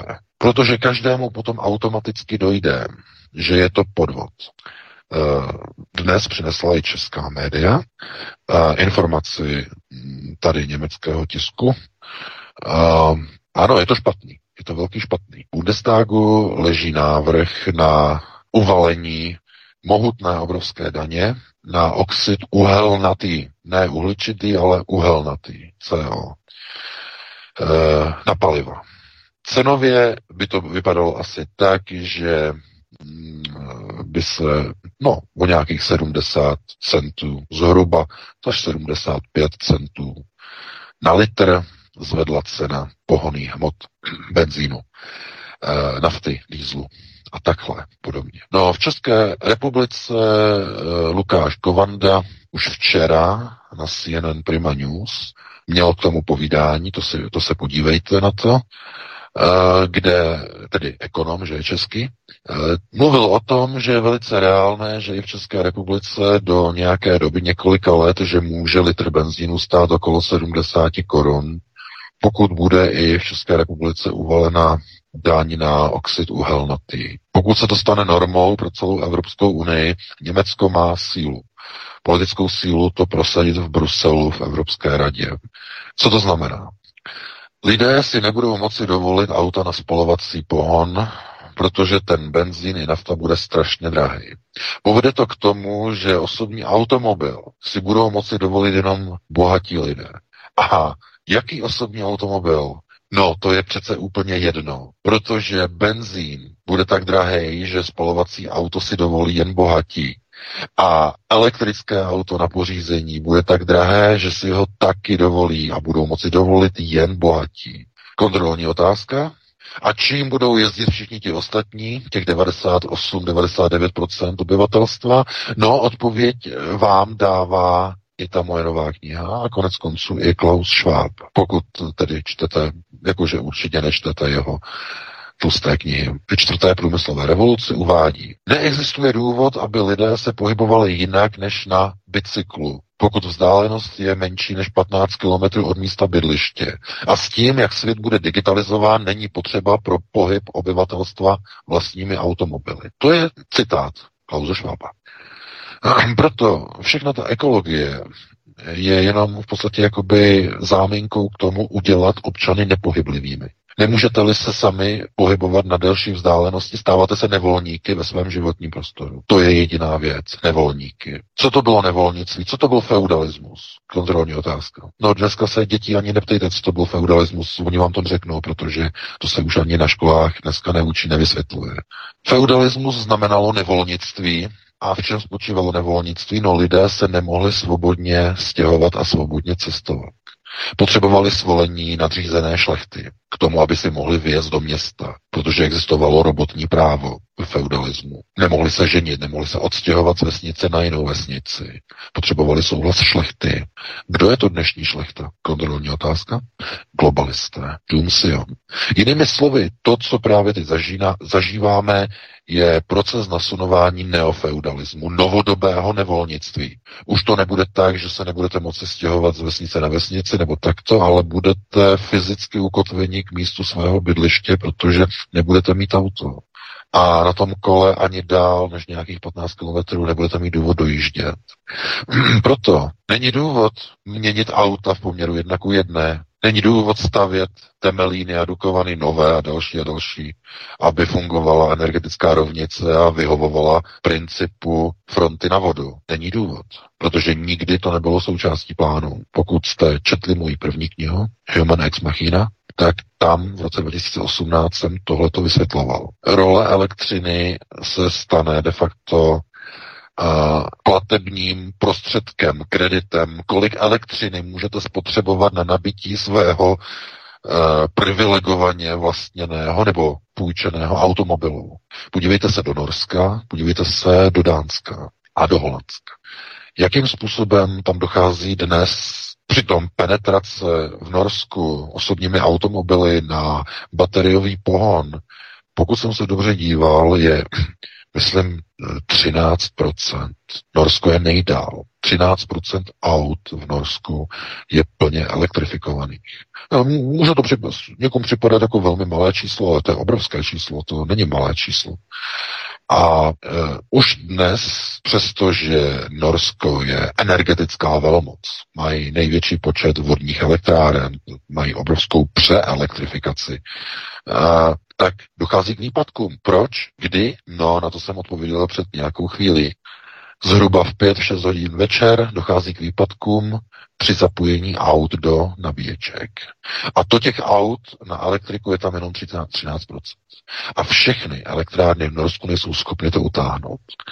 Tohleto je jenom ukázkou toho, kam to vede. V tom Norsku to udělali tak, že Norové dostávají poukázky povolenky na hodinové připojení. Přesně v hodinách, kdy se mohou připojit. A to bylo ze začátku, to bylo ještě minulý rok.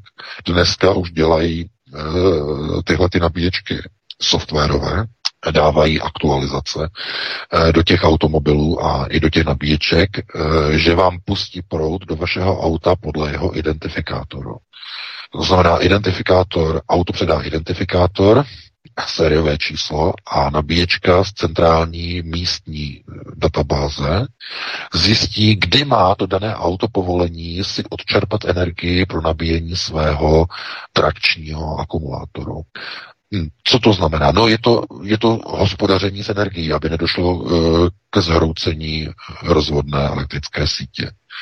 Takže tam to teď je tak, že eh, na jednoho člověka vychází eh, nabíjení, co jsem zrovna se díval, eh, myslím dvakrát týdně, v menších městech můžete nabíjet třikrát za týden. A většinou se to snaží rozdělovat tak, že jeden den vychází vždycky na víkend přes den a dva dny na večerní hodiny, které jsou v noci. Třeba od, já nevím, od půl jedné v noci do tří hodin a takhle. A ty automobily si to sami, sami nastaví, to znamená nevezmou ten prout jindy, než by měli. To je kvůli tomu, aby nedošlo vlastně ke zhroucení místních rozvodných sítí. Eh, a ještě jedna věc, na kterou jako se zapomíná. Většina dnešních prodejů Samozřejmě ne v České republice, protože že jo, na Goji musí být přísnost. Ale eh, na západě drtivá většina aut, já bych skoro řekl všechna, i když hm, taky dlouho trvat nebude, ale drtivá většina aut je prodávána se státní dotací. Kdyby nebyly, tak ani tady v Německu si nikdo nekupuje ty výmysly od Volkswagenu. ID3 a ID4. Ani náhodou. Protože to, co ta auta nabízí za tu cenu, která je za to požadována, je to nesmysl, ekonomický nesmysl. A vzhledem k nízkému počtu nabíječek a dokonce i konfliktů mezi lidma, že se přetahují nabíječky a tyhle ty věci, tak lidé nechtějí mít tyhle ty nervy.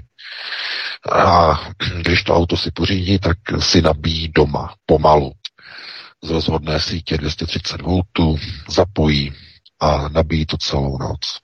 Takže e, jako takhle by na to odpověděli, to zase s velkým přesahem, Ježíš Maria, no. No.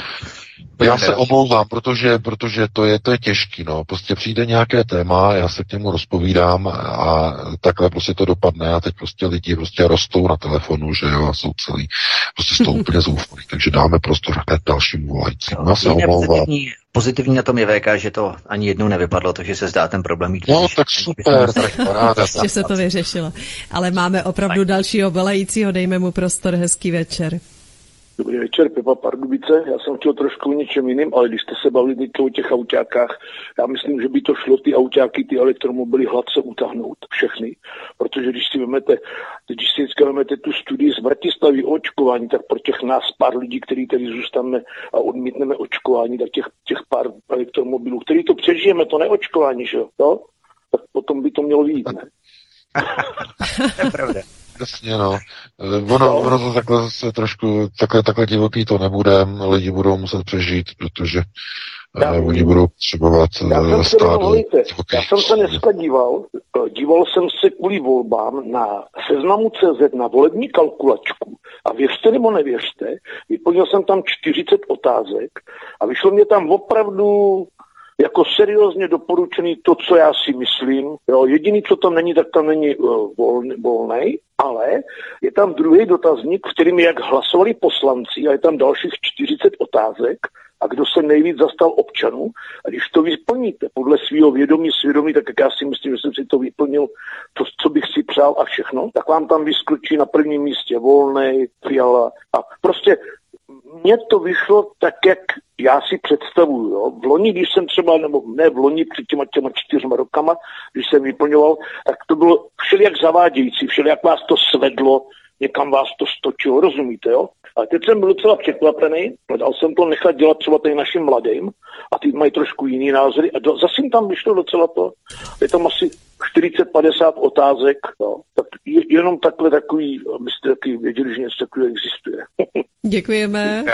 Díky Pepo, díky, zdravíme, hezký večer. Jo, mějte se krásně, naschle. Naschle. Taky, taky.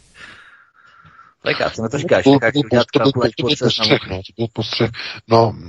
No, důležitý prostě jako je, že lidi, no, půjdou k volbám, no, zase to tam prostě budou házet, jako že uh, Babišovi a dalším budou házet a ti, kteří budou jakoby nežádoucí, tak uh, prostě jako zmizí. No, zmizí. Uh, možná jste si všimli, že Lubomíra Volného jako úplně prostě ignorujou, že volný blok nedávají do průzkumu do volebních, vůbec vynechávají. Dopředu už je cenzurovaný. To je jako něco neuvěřitelného. A to nemluvím vůbec ani o těch opozičních stranách, které jsou mimo parlament, eh, jakoby, jak se říká, perze. To znamená, eh, jako je třeba Adam Bartoš, že národní demokracie nebo ANS, nebo další prostě opoziční eh, mimo parlamentní strany. Nedostávají prostor. Vůbec ne. Jak potom si mají ti občané udělat někde nějaký průzkum, ne, ne přehled, ne průzkum, ale přehled o tom, Eh, kdo by je mohl zajímat, nebo koho by mohli volit a tak dále. To znamená to, že vytěsňují uh, tyhle mimo parlamentní strany, třeba někoho nepřekvapí, ale že vytěsňují uh, blok, v jehož čele je vlastně poslanec parlamentu a jemu vlastně blokují Facebook, čistě z politických příčin, tak to zůstává prostě jakoby no, nějakým způsobem jakoby ne, jako nepostihnuto. Víte, ono jde o toto. Jestliže Facebook a Twitter byli schopni zabanovat, zablokovat a zrušit účty úřadujícího amerického prezidenta Donalda Trumpa v době, kdy byl stále prezidentem, tak se nemůžete divit, že to samé udělají i českému poslanci. Nemůžete se divit, když si to dovolí k americkému prezidentovi, dovolí si to i českému poslancovi. Tím je to dané. A to, co je v Americe, no tak se řekne, no tak v Americe to mají tak, jak to mají tak. Ale tohle v České republice by nemělo být dovoleno, nemělo by to být připuštěno aby tomuhle docházelo. A ten problém asi je v tom, že mnoho lidí de facto tohleto jakoby nereflektuje. E, to znamená e, snaha o takovéto vytlačování prostě Lubomíra Volného někam pryč, někam mimo spravodajství. E, každý to může vidět vlastně v přímém přenosu. Takže takhle by na to odpověděl a pustíme další volající. Ano, hezký večer. Můžete se ptát. Dobrý večer, volající z Prahy. Já jsem měl dotaz, bych měl dotaz, no, pardon, eh, na historii. Eh, před pár lety pan VK eh, hovořil o událostech, které se týkaly prezidenta Beneše, a které byly velice zajímavé a, a já jsem se chtěl zeptat na to, Tomáše Garika Masaryka. Jedná se to ke kauze teďka jak byl rozhovor na DVTV a e, redaktor Rozsypal tam utnul e, Vladimíru Vítovou kvůli tomu, že se nedistancovala od e, nějakého výroku Benjamína, jak on se jmenuje, no prostě výroku, výroku o vraždě Anešky Hrůzové, na kterou tento, ano, ano, ano, na, na, na kterou tento Adam Benjamin eh, reagoval slovy, že eh, to, eh, eh že to vyvolává ne, ne, ne, ne, nevyřešené, nevyřešení židovské otázky a e, rozsypal tím pádem, ukončil rozhovor s Svítovou, která tvrdila, že nechápe, co je na tom antisemitického. A na to potom reagovala paní Peterková, která byla e, teďka na čas jako kandidátkou na Prahu a tak a říkala, že tehdy že Vítová to jako byla nepřipravená, to řekla špatně, že to je antisemit, antisemické a že to bylo právě reakcí naše Garika Masaryka na tuto kauzu, kterou on rozpoutal antisemickou vlnu, což jsem považoval za, za takové jako zajímavé, nevěděl jsem o tom a tak bych prosil, jestli pan VK by toto, tuto historickou událost mohl okomentovat. Děkuji a hezký večer. Děkujeme. Díky. Já jenom VK připomenu, že tam se jednalo o to, že Adam Bartoš eh, zmluvil o židovské otázce, respektive takto. Eh, redaktor Michal Rosypal eh, tam čistě manipulativně spojoval dvě otázky. A to byla židovská otázka, kterou Adam Bartoš řekl, že nebyla vyřešená. A Rosypal to spojoval s konečným řešením, nebo s konečnou otázkou židovského řešení, nebo tak nějak. Jo? Prostě tyto dvě věci, židovská otázka a konečné řešení. A on to vlastně spojil dohromady, že v rámci té Hilsneriády, které potom následovala, tak to bylo židovská otázka.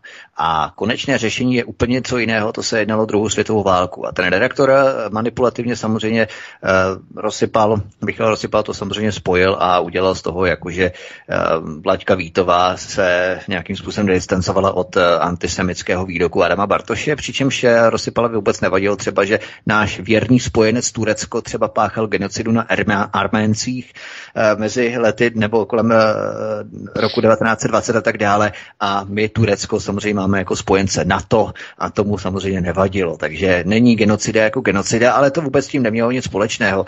Samozřejmě Vlaďka nevěděla vůbec nějakým způsobem, co tam ten Rosiplo bude řešit, protože ten uh, jaksi věc ohledně toho, proč tam byla pozvaná, tak uh, ta, ten um, článek, nebo ne článek, ale ten uh, e-mail, který ji zaslali, tak se jednalo pouze, pouze o program uh, Aliance národních sil a tak dále. No, jasně. Nešlo. Tohle to, absolutní podpásovka, takže to je jenom ode mě. Tohle to je takový trošku jako politický, já bych řekl naivismus. Na tady těch médiích se nesmí a nemůže o tady těch věcech vůbec mluvit. Um, to je automaticky, prosím vás, to je past, trap.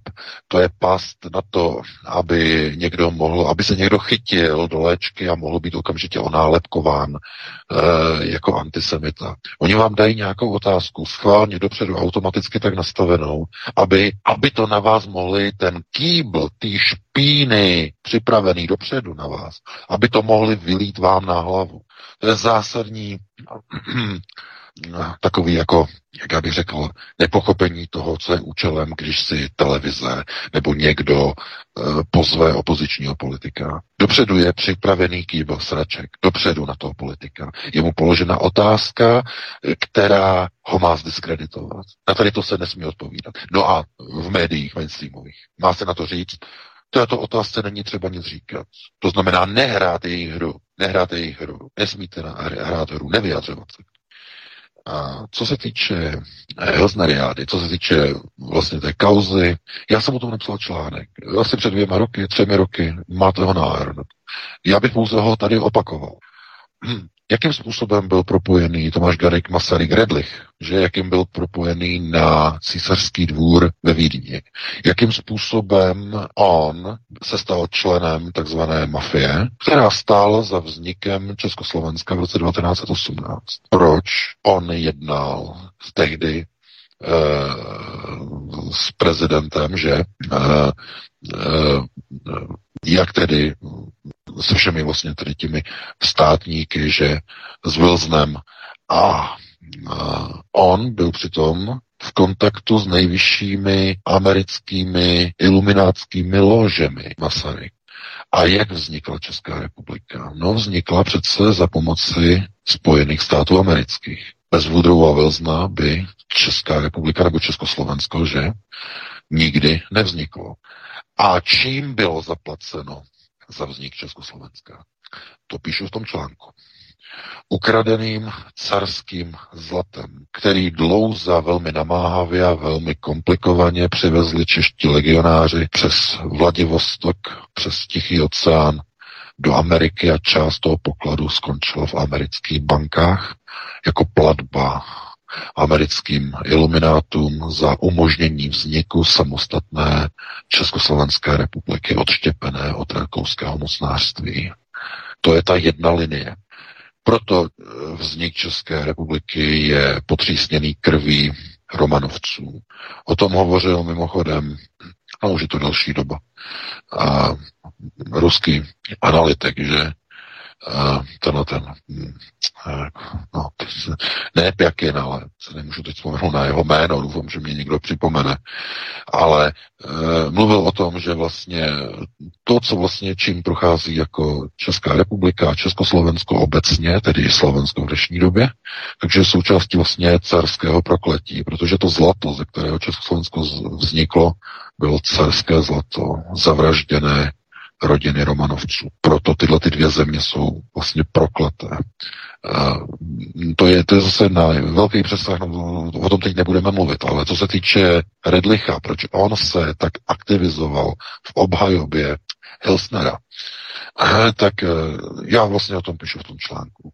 To znamená, to s velkými přesahy eh, a chodit s tím tím nebo vysvětlovat něco podobného někde v nějaké televizi, to je naprosto nesmysl prostě.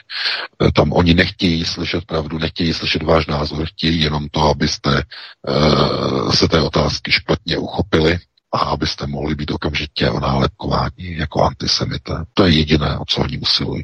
Takže takhle by na to odpověděl a pustíme se do dalšího dotazu. Dobrý večer, jste ve vysílání, můžete se ptát. Eh, dobrý den, eh, tady Tomík. Předem mého dotazu bych rád eh, uvedl, že všem bisexuálům bych rád vzkázal, že politické štichy neposlušipy neposlouchám, nevyprávím, ani se jim nesmějí. A teď k dotazu. Volal jsem nebo četl jsem, že jsou, já nevím, jestli to, jestli to není jako, mm, je to úplně mimo, mimo otázku, ale uh, četl jsem, že jsou zakázané u pacientů, kteří zemřeli s covidem, nebo jak se to říká, uh, jsou zakázané pitvy. Eh, volal jsem, tak to mě upoutalo, tak jsem volal, protože mám známýho patologa, s kterým jsem dřív jako měl docela do, hodně, no jako známe se.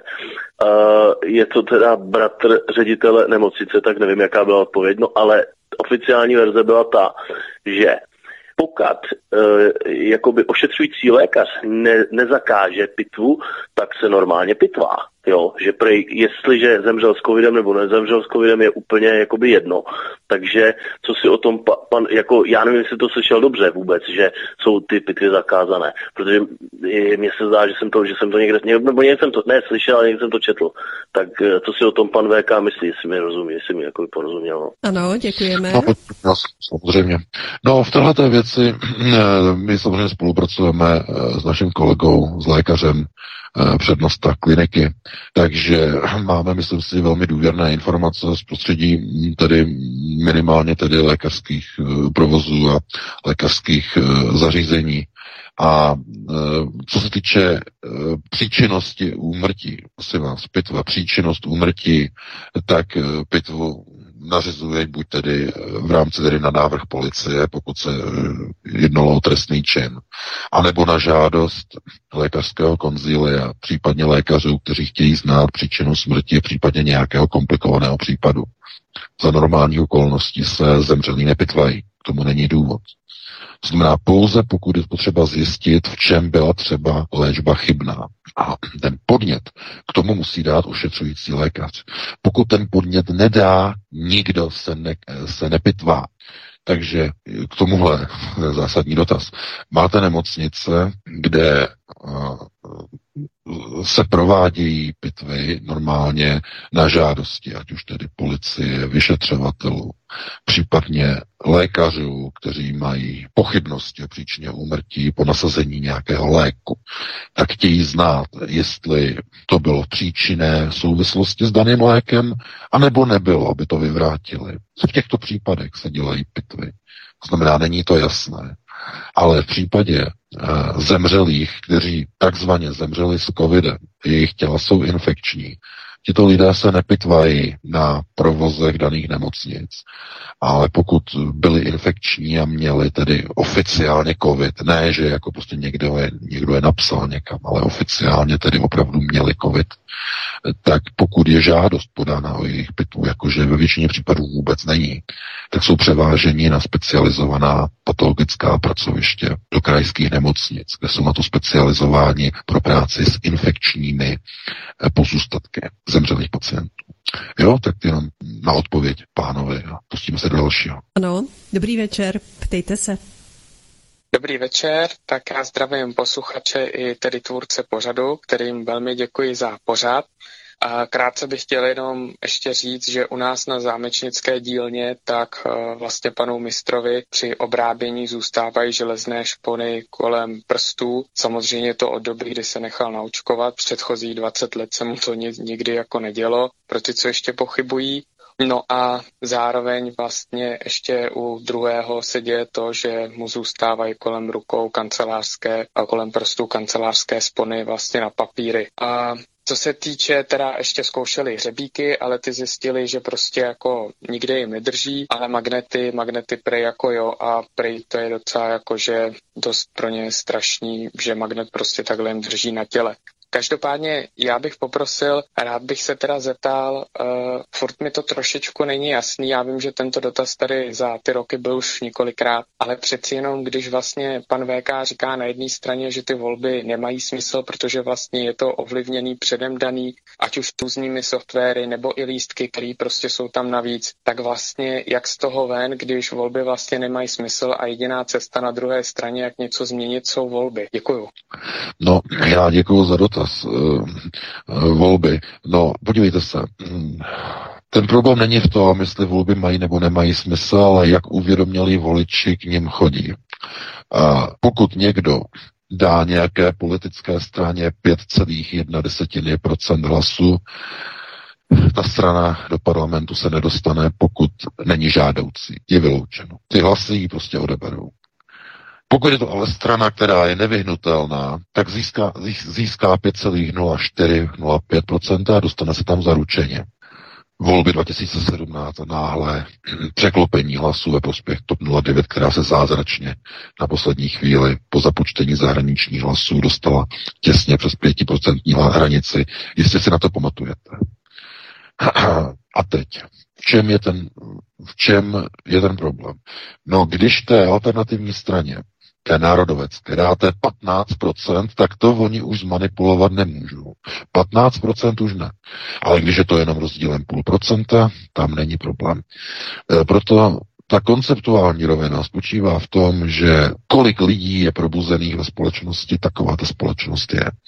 To znamená, pokud uh, se v našich pořadech a články a prostě působením alternativy e, více a více lidí to znamená probouzíme daleko více lidí než normálně, tak vlastně tím pomáháme dostávat k těm volebním ur- urnám více lidí s těmi uh, otevřenými přístupy ke zprávě věcí veřejných. Jinak to nejde vyřešit. To znamená, jestliže k volbám půjde spící člověk, který nechápe, co se kolem něho děje, tak je to jenom velký špatný pro budoucnost naš, eh, eh, toho našeho státu.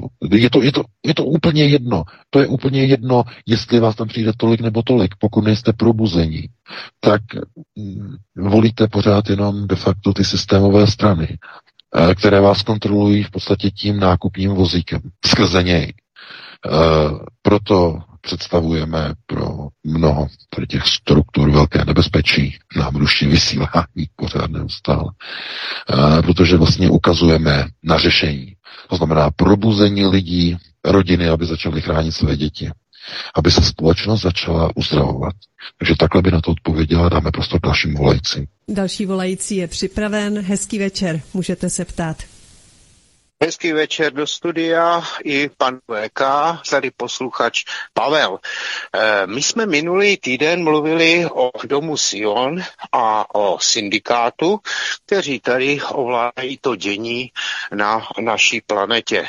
Já jsem se dočetl na jedných webových stránkách, kde je poměrně slušně zpracovaný vývoj lidstva na planetě, že ještě existuje třetí kosmická síla, která by snad i měla zájem pomoci e, lidstvu. Protože já e, potom, co všichni vidíme, co se kolem nás děje, jsem poměrně dost skeptický e, v tom, že se lidstvo z tohohle dostane. E, čili, že moje otázka je, jestli by pan VK, prosím vás, nemohl třeba se vyjádřit k tomu, jestli skutečně tady jsou ještě další síly kosmické, který by měli zájem pomoci lidstvu se z tyhle ty tyranie dostat. Děkuji. Také děkujeme. No, já děkuji za dotaz. Tohle je asi nepochopení. A k čemu to přirovnat? Kdy naposledy jste řešili eh, dobré životní podmínky té hromady jehličí v mraveništi, tam u vás za humny v lese naposledy? Kdy naposledy jste to řešili? Na jejich ochranu a obranu. Chucpe otázka. Brutálně, s obrovským nepochopením toho, jakým způsobem se dívá syndikát na nerozvinutou lidskou populaci. Vezměte si, že lidé, drtivá většina lidí, více jak 99,5%, nedokáže komunikovat jinak než hlasem. Nedokážou komunikovat mimo smyslově, na dálku. A už vůbec ne skrze čas, nebo časoprosto. Ani náhodou. Tyhle entity to dokážou. Jak mají? No, to je primitivní.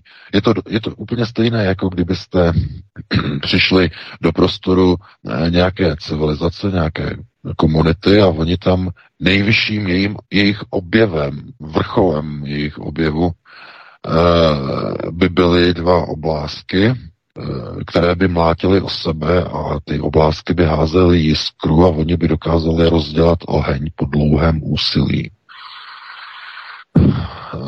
To je asi jako příměr. Jo? To znamená, že nikdo vám nebude pomáhat.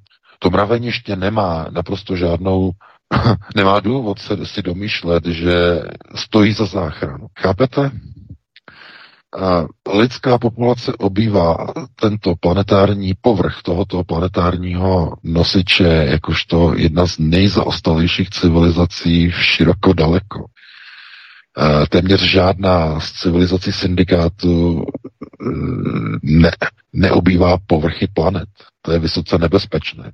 Kvůli radiaci, kvůli záření, kvůli e, paperským gamma, e, z, z, z velkých agresivních sluncí, že, s velkým výkonem. To znamená, většina civilizací e, jednotlivých domů syndikátu je uvnitř planet se kterými dokonce cestují, jo, pomocí tedy antigravitačních technologií. A e, myslet si, že civilizace na povrchu planety, která nebyla schopná ještě ovládnout ani antigravitační systémy bez pomoci tedy jednoho z domů, že, který teď měl velké vítání v Egyptě, e, tak, e, že někdo se bude na tu civilizaci dívat tak nějakým způsobem, jako že my jim budeme pomáhat. Ale co udělali správci planety? Co udělali Progos? Co udělali ve 40. letech? Oppenheimer. Vyčetli z kompendia, vyčetli z pokevní linie po Abrahamovi, Amšela Haredim, eh, návod na konstrukci jaderné bomby. Tím získal ten domorodý kmen, který do této chvíli jenom vyráběl oheň mácením kamínků o sebe, získal obrovskou ničivou zbraň, která dokáže zničit celé civilizace, kdekoliv ve vesmíru. A vyčetli to díky některým okultním praktikám.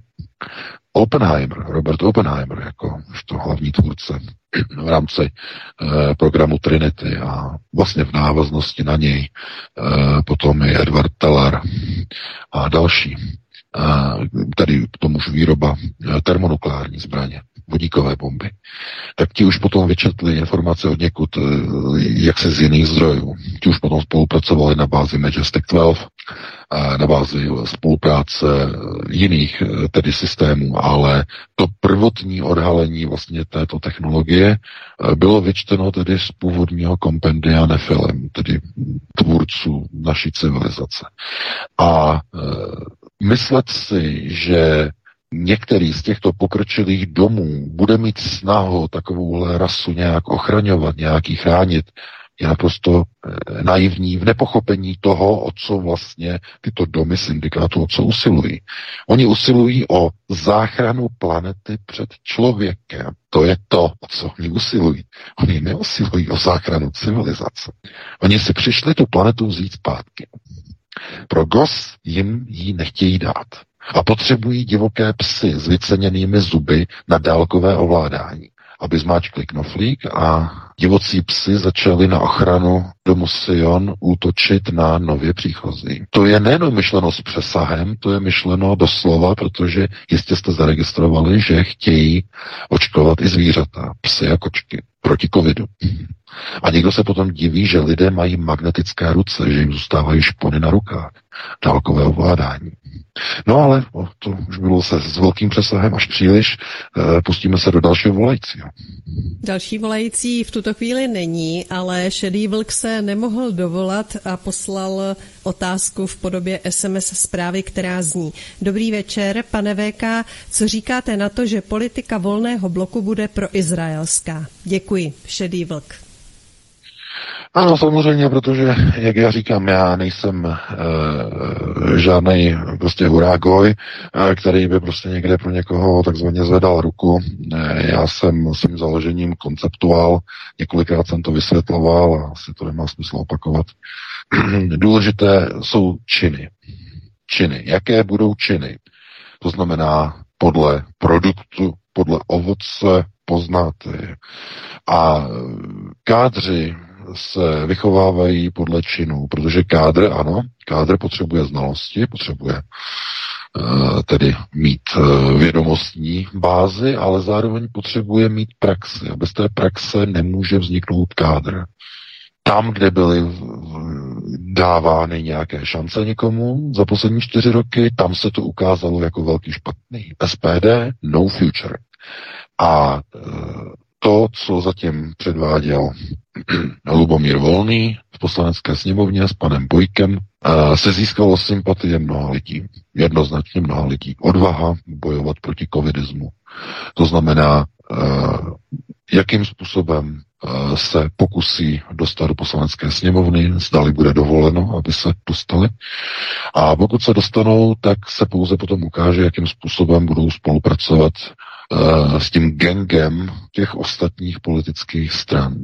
Pokud budou, pokud se rozhodnou, že budou na straně Izraele, na straně jeho procesu řízení, na straně okupací, na straně těch samých věcí, které, kterým čelila eh, republika Československá v roce 38 a budou legalizovat různé anexe různých okolních zemí okolo Izraele, realizaci velkého Izraele, když někdo z nich dokonce o sobě prohlásí, já jsem žid, přestože židem není, tak e, v takovém okamžiku zjistíme, ano, ztratili znovu důvěru, nebudou z nich ti kádři, kteří měli být.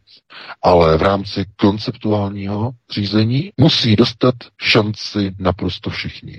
Protože uh, i v těch procesech globálního řízení platí, že jsou bílé ovce, bílé ovečky, které se rozhodnou, že si vezmou, ano, většina z nich, drtivá většina, že v globalizaci to jsou všechny ovce jsou černé. Jedna z nich je bílá. Ta se jednoho dne rozhodne, že natáhne Kanady, vezme mundur, na rameno si hodí bazuku, do ruky vezme brokovnici a jde dělat pořádky.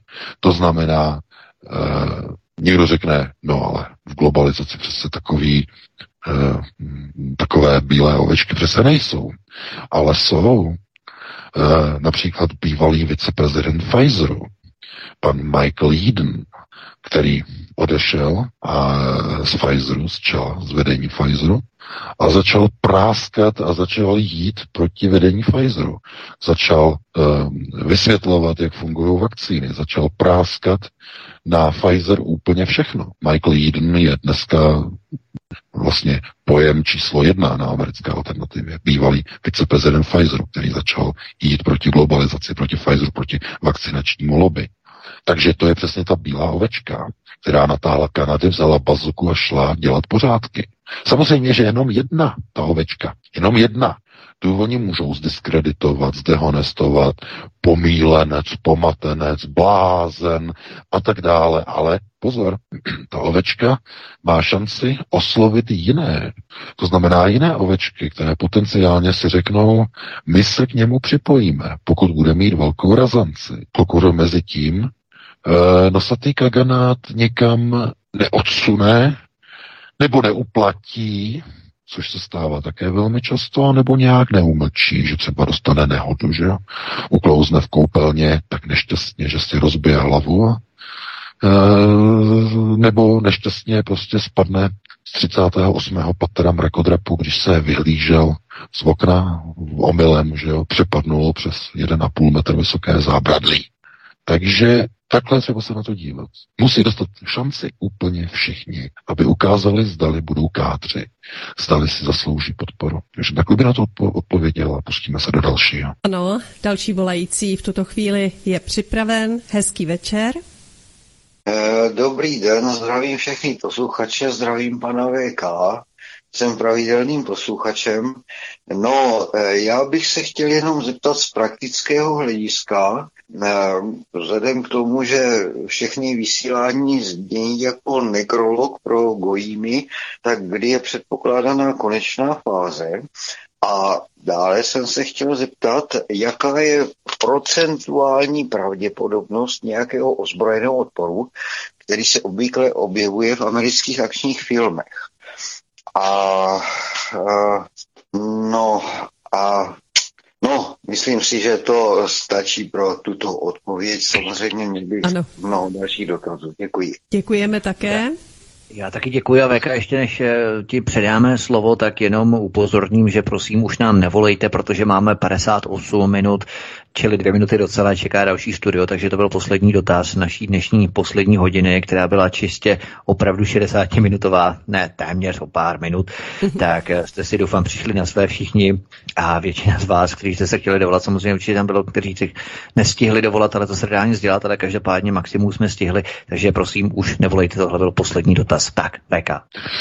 No, zbraně, eh, povstání, no v amerických filmech ano, protože v Americe eh, v každé každé rodině, no skoro v každé, eh, je prostě nějaká střelná zbraň. V Americe ano, ale ne v ostatních zemích.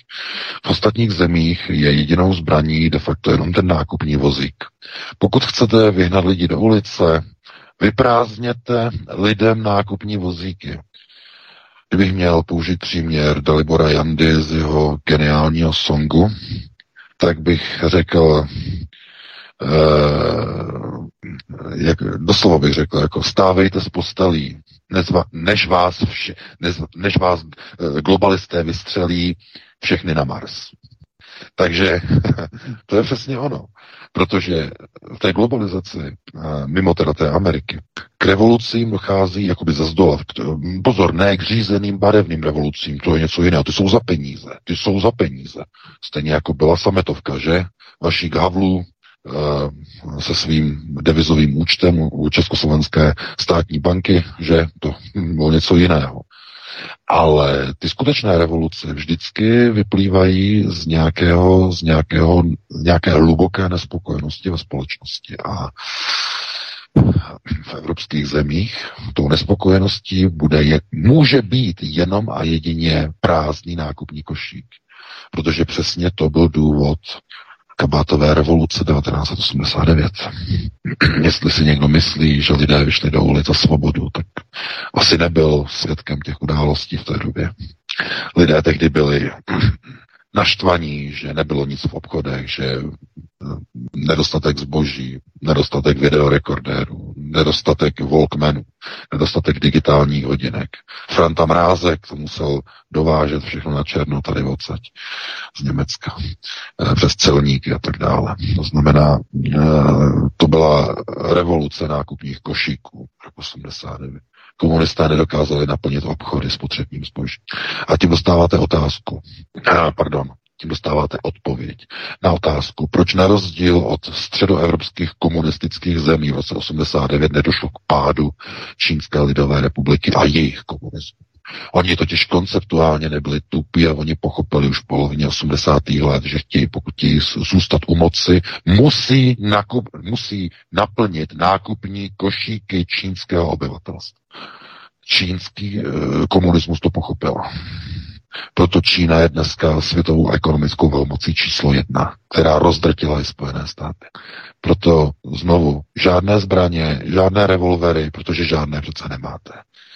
A kdybyste je měli, pochybuju, že by je někdo použil. Tomu musí být totiž kuráž, to musí být odvaha, Tomu musí být lidé odhodlaní. Eh, ani v Americe není to odhodlání k použití zbraní. Ukradli Trumpovi prezidentské volby. Došlo někdy k nějaké spouře Američanů, k nějakému ozbrojenému povstání za sfalšování voleb, že tam dosadili toho sfalšovaného dementního staříka. Nedošlo.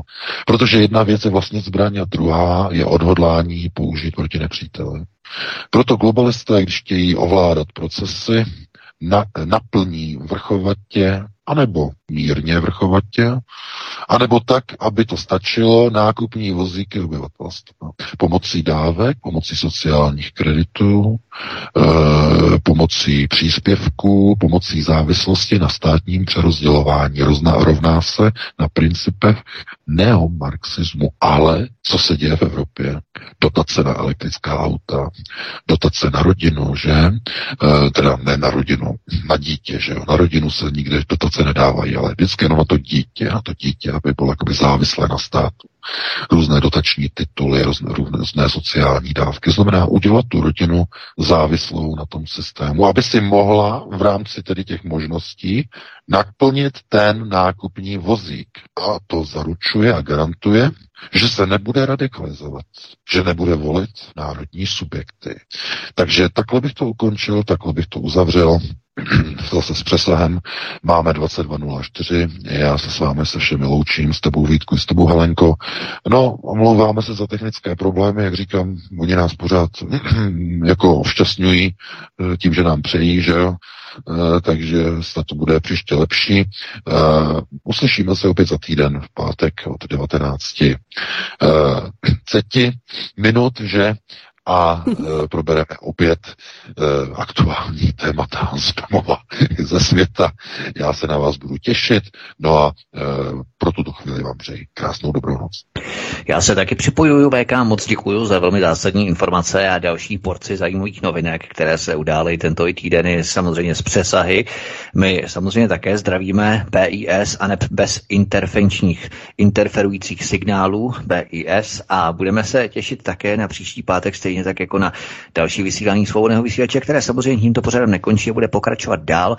A já jenom připomenu, že pro účely záznamu tohoto pořadu, až to za chvíli šoupneme na Odyssey, kam se prosím přihlašte a zvolte tlačítko odebírat na tomto kanále, abyste nezmeškali další pořady svobodného vysílače Studia Tapin Radio, tak pro účely záznamu eh, v rámci audio softwaru tam eh, plácnu takzvaný concattigator, čili řetězovač, něco jako řetězovač, který eliminuje ty delší pauzy, které tam vznikaly v důsledku výpadku skypového spojení, takže by to mělo být to, co tam bylo zazněné, nebo takto, to, co tam zaznělo, tak by mělo být eh, nějak nějakým způsobem plynulé, kontinuální a neměly by tam být v rámci záznamu ty pauzy, které byly v rámci živého vysílání, tak to jenom pro posluchače, kteří budou poslouchat z archivu se záznamu, tak byly tam pauzy, delší pauzy občas v rámci výpadku 10-20 vteřin.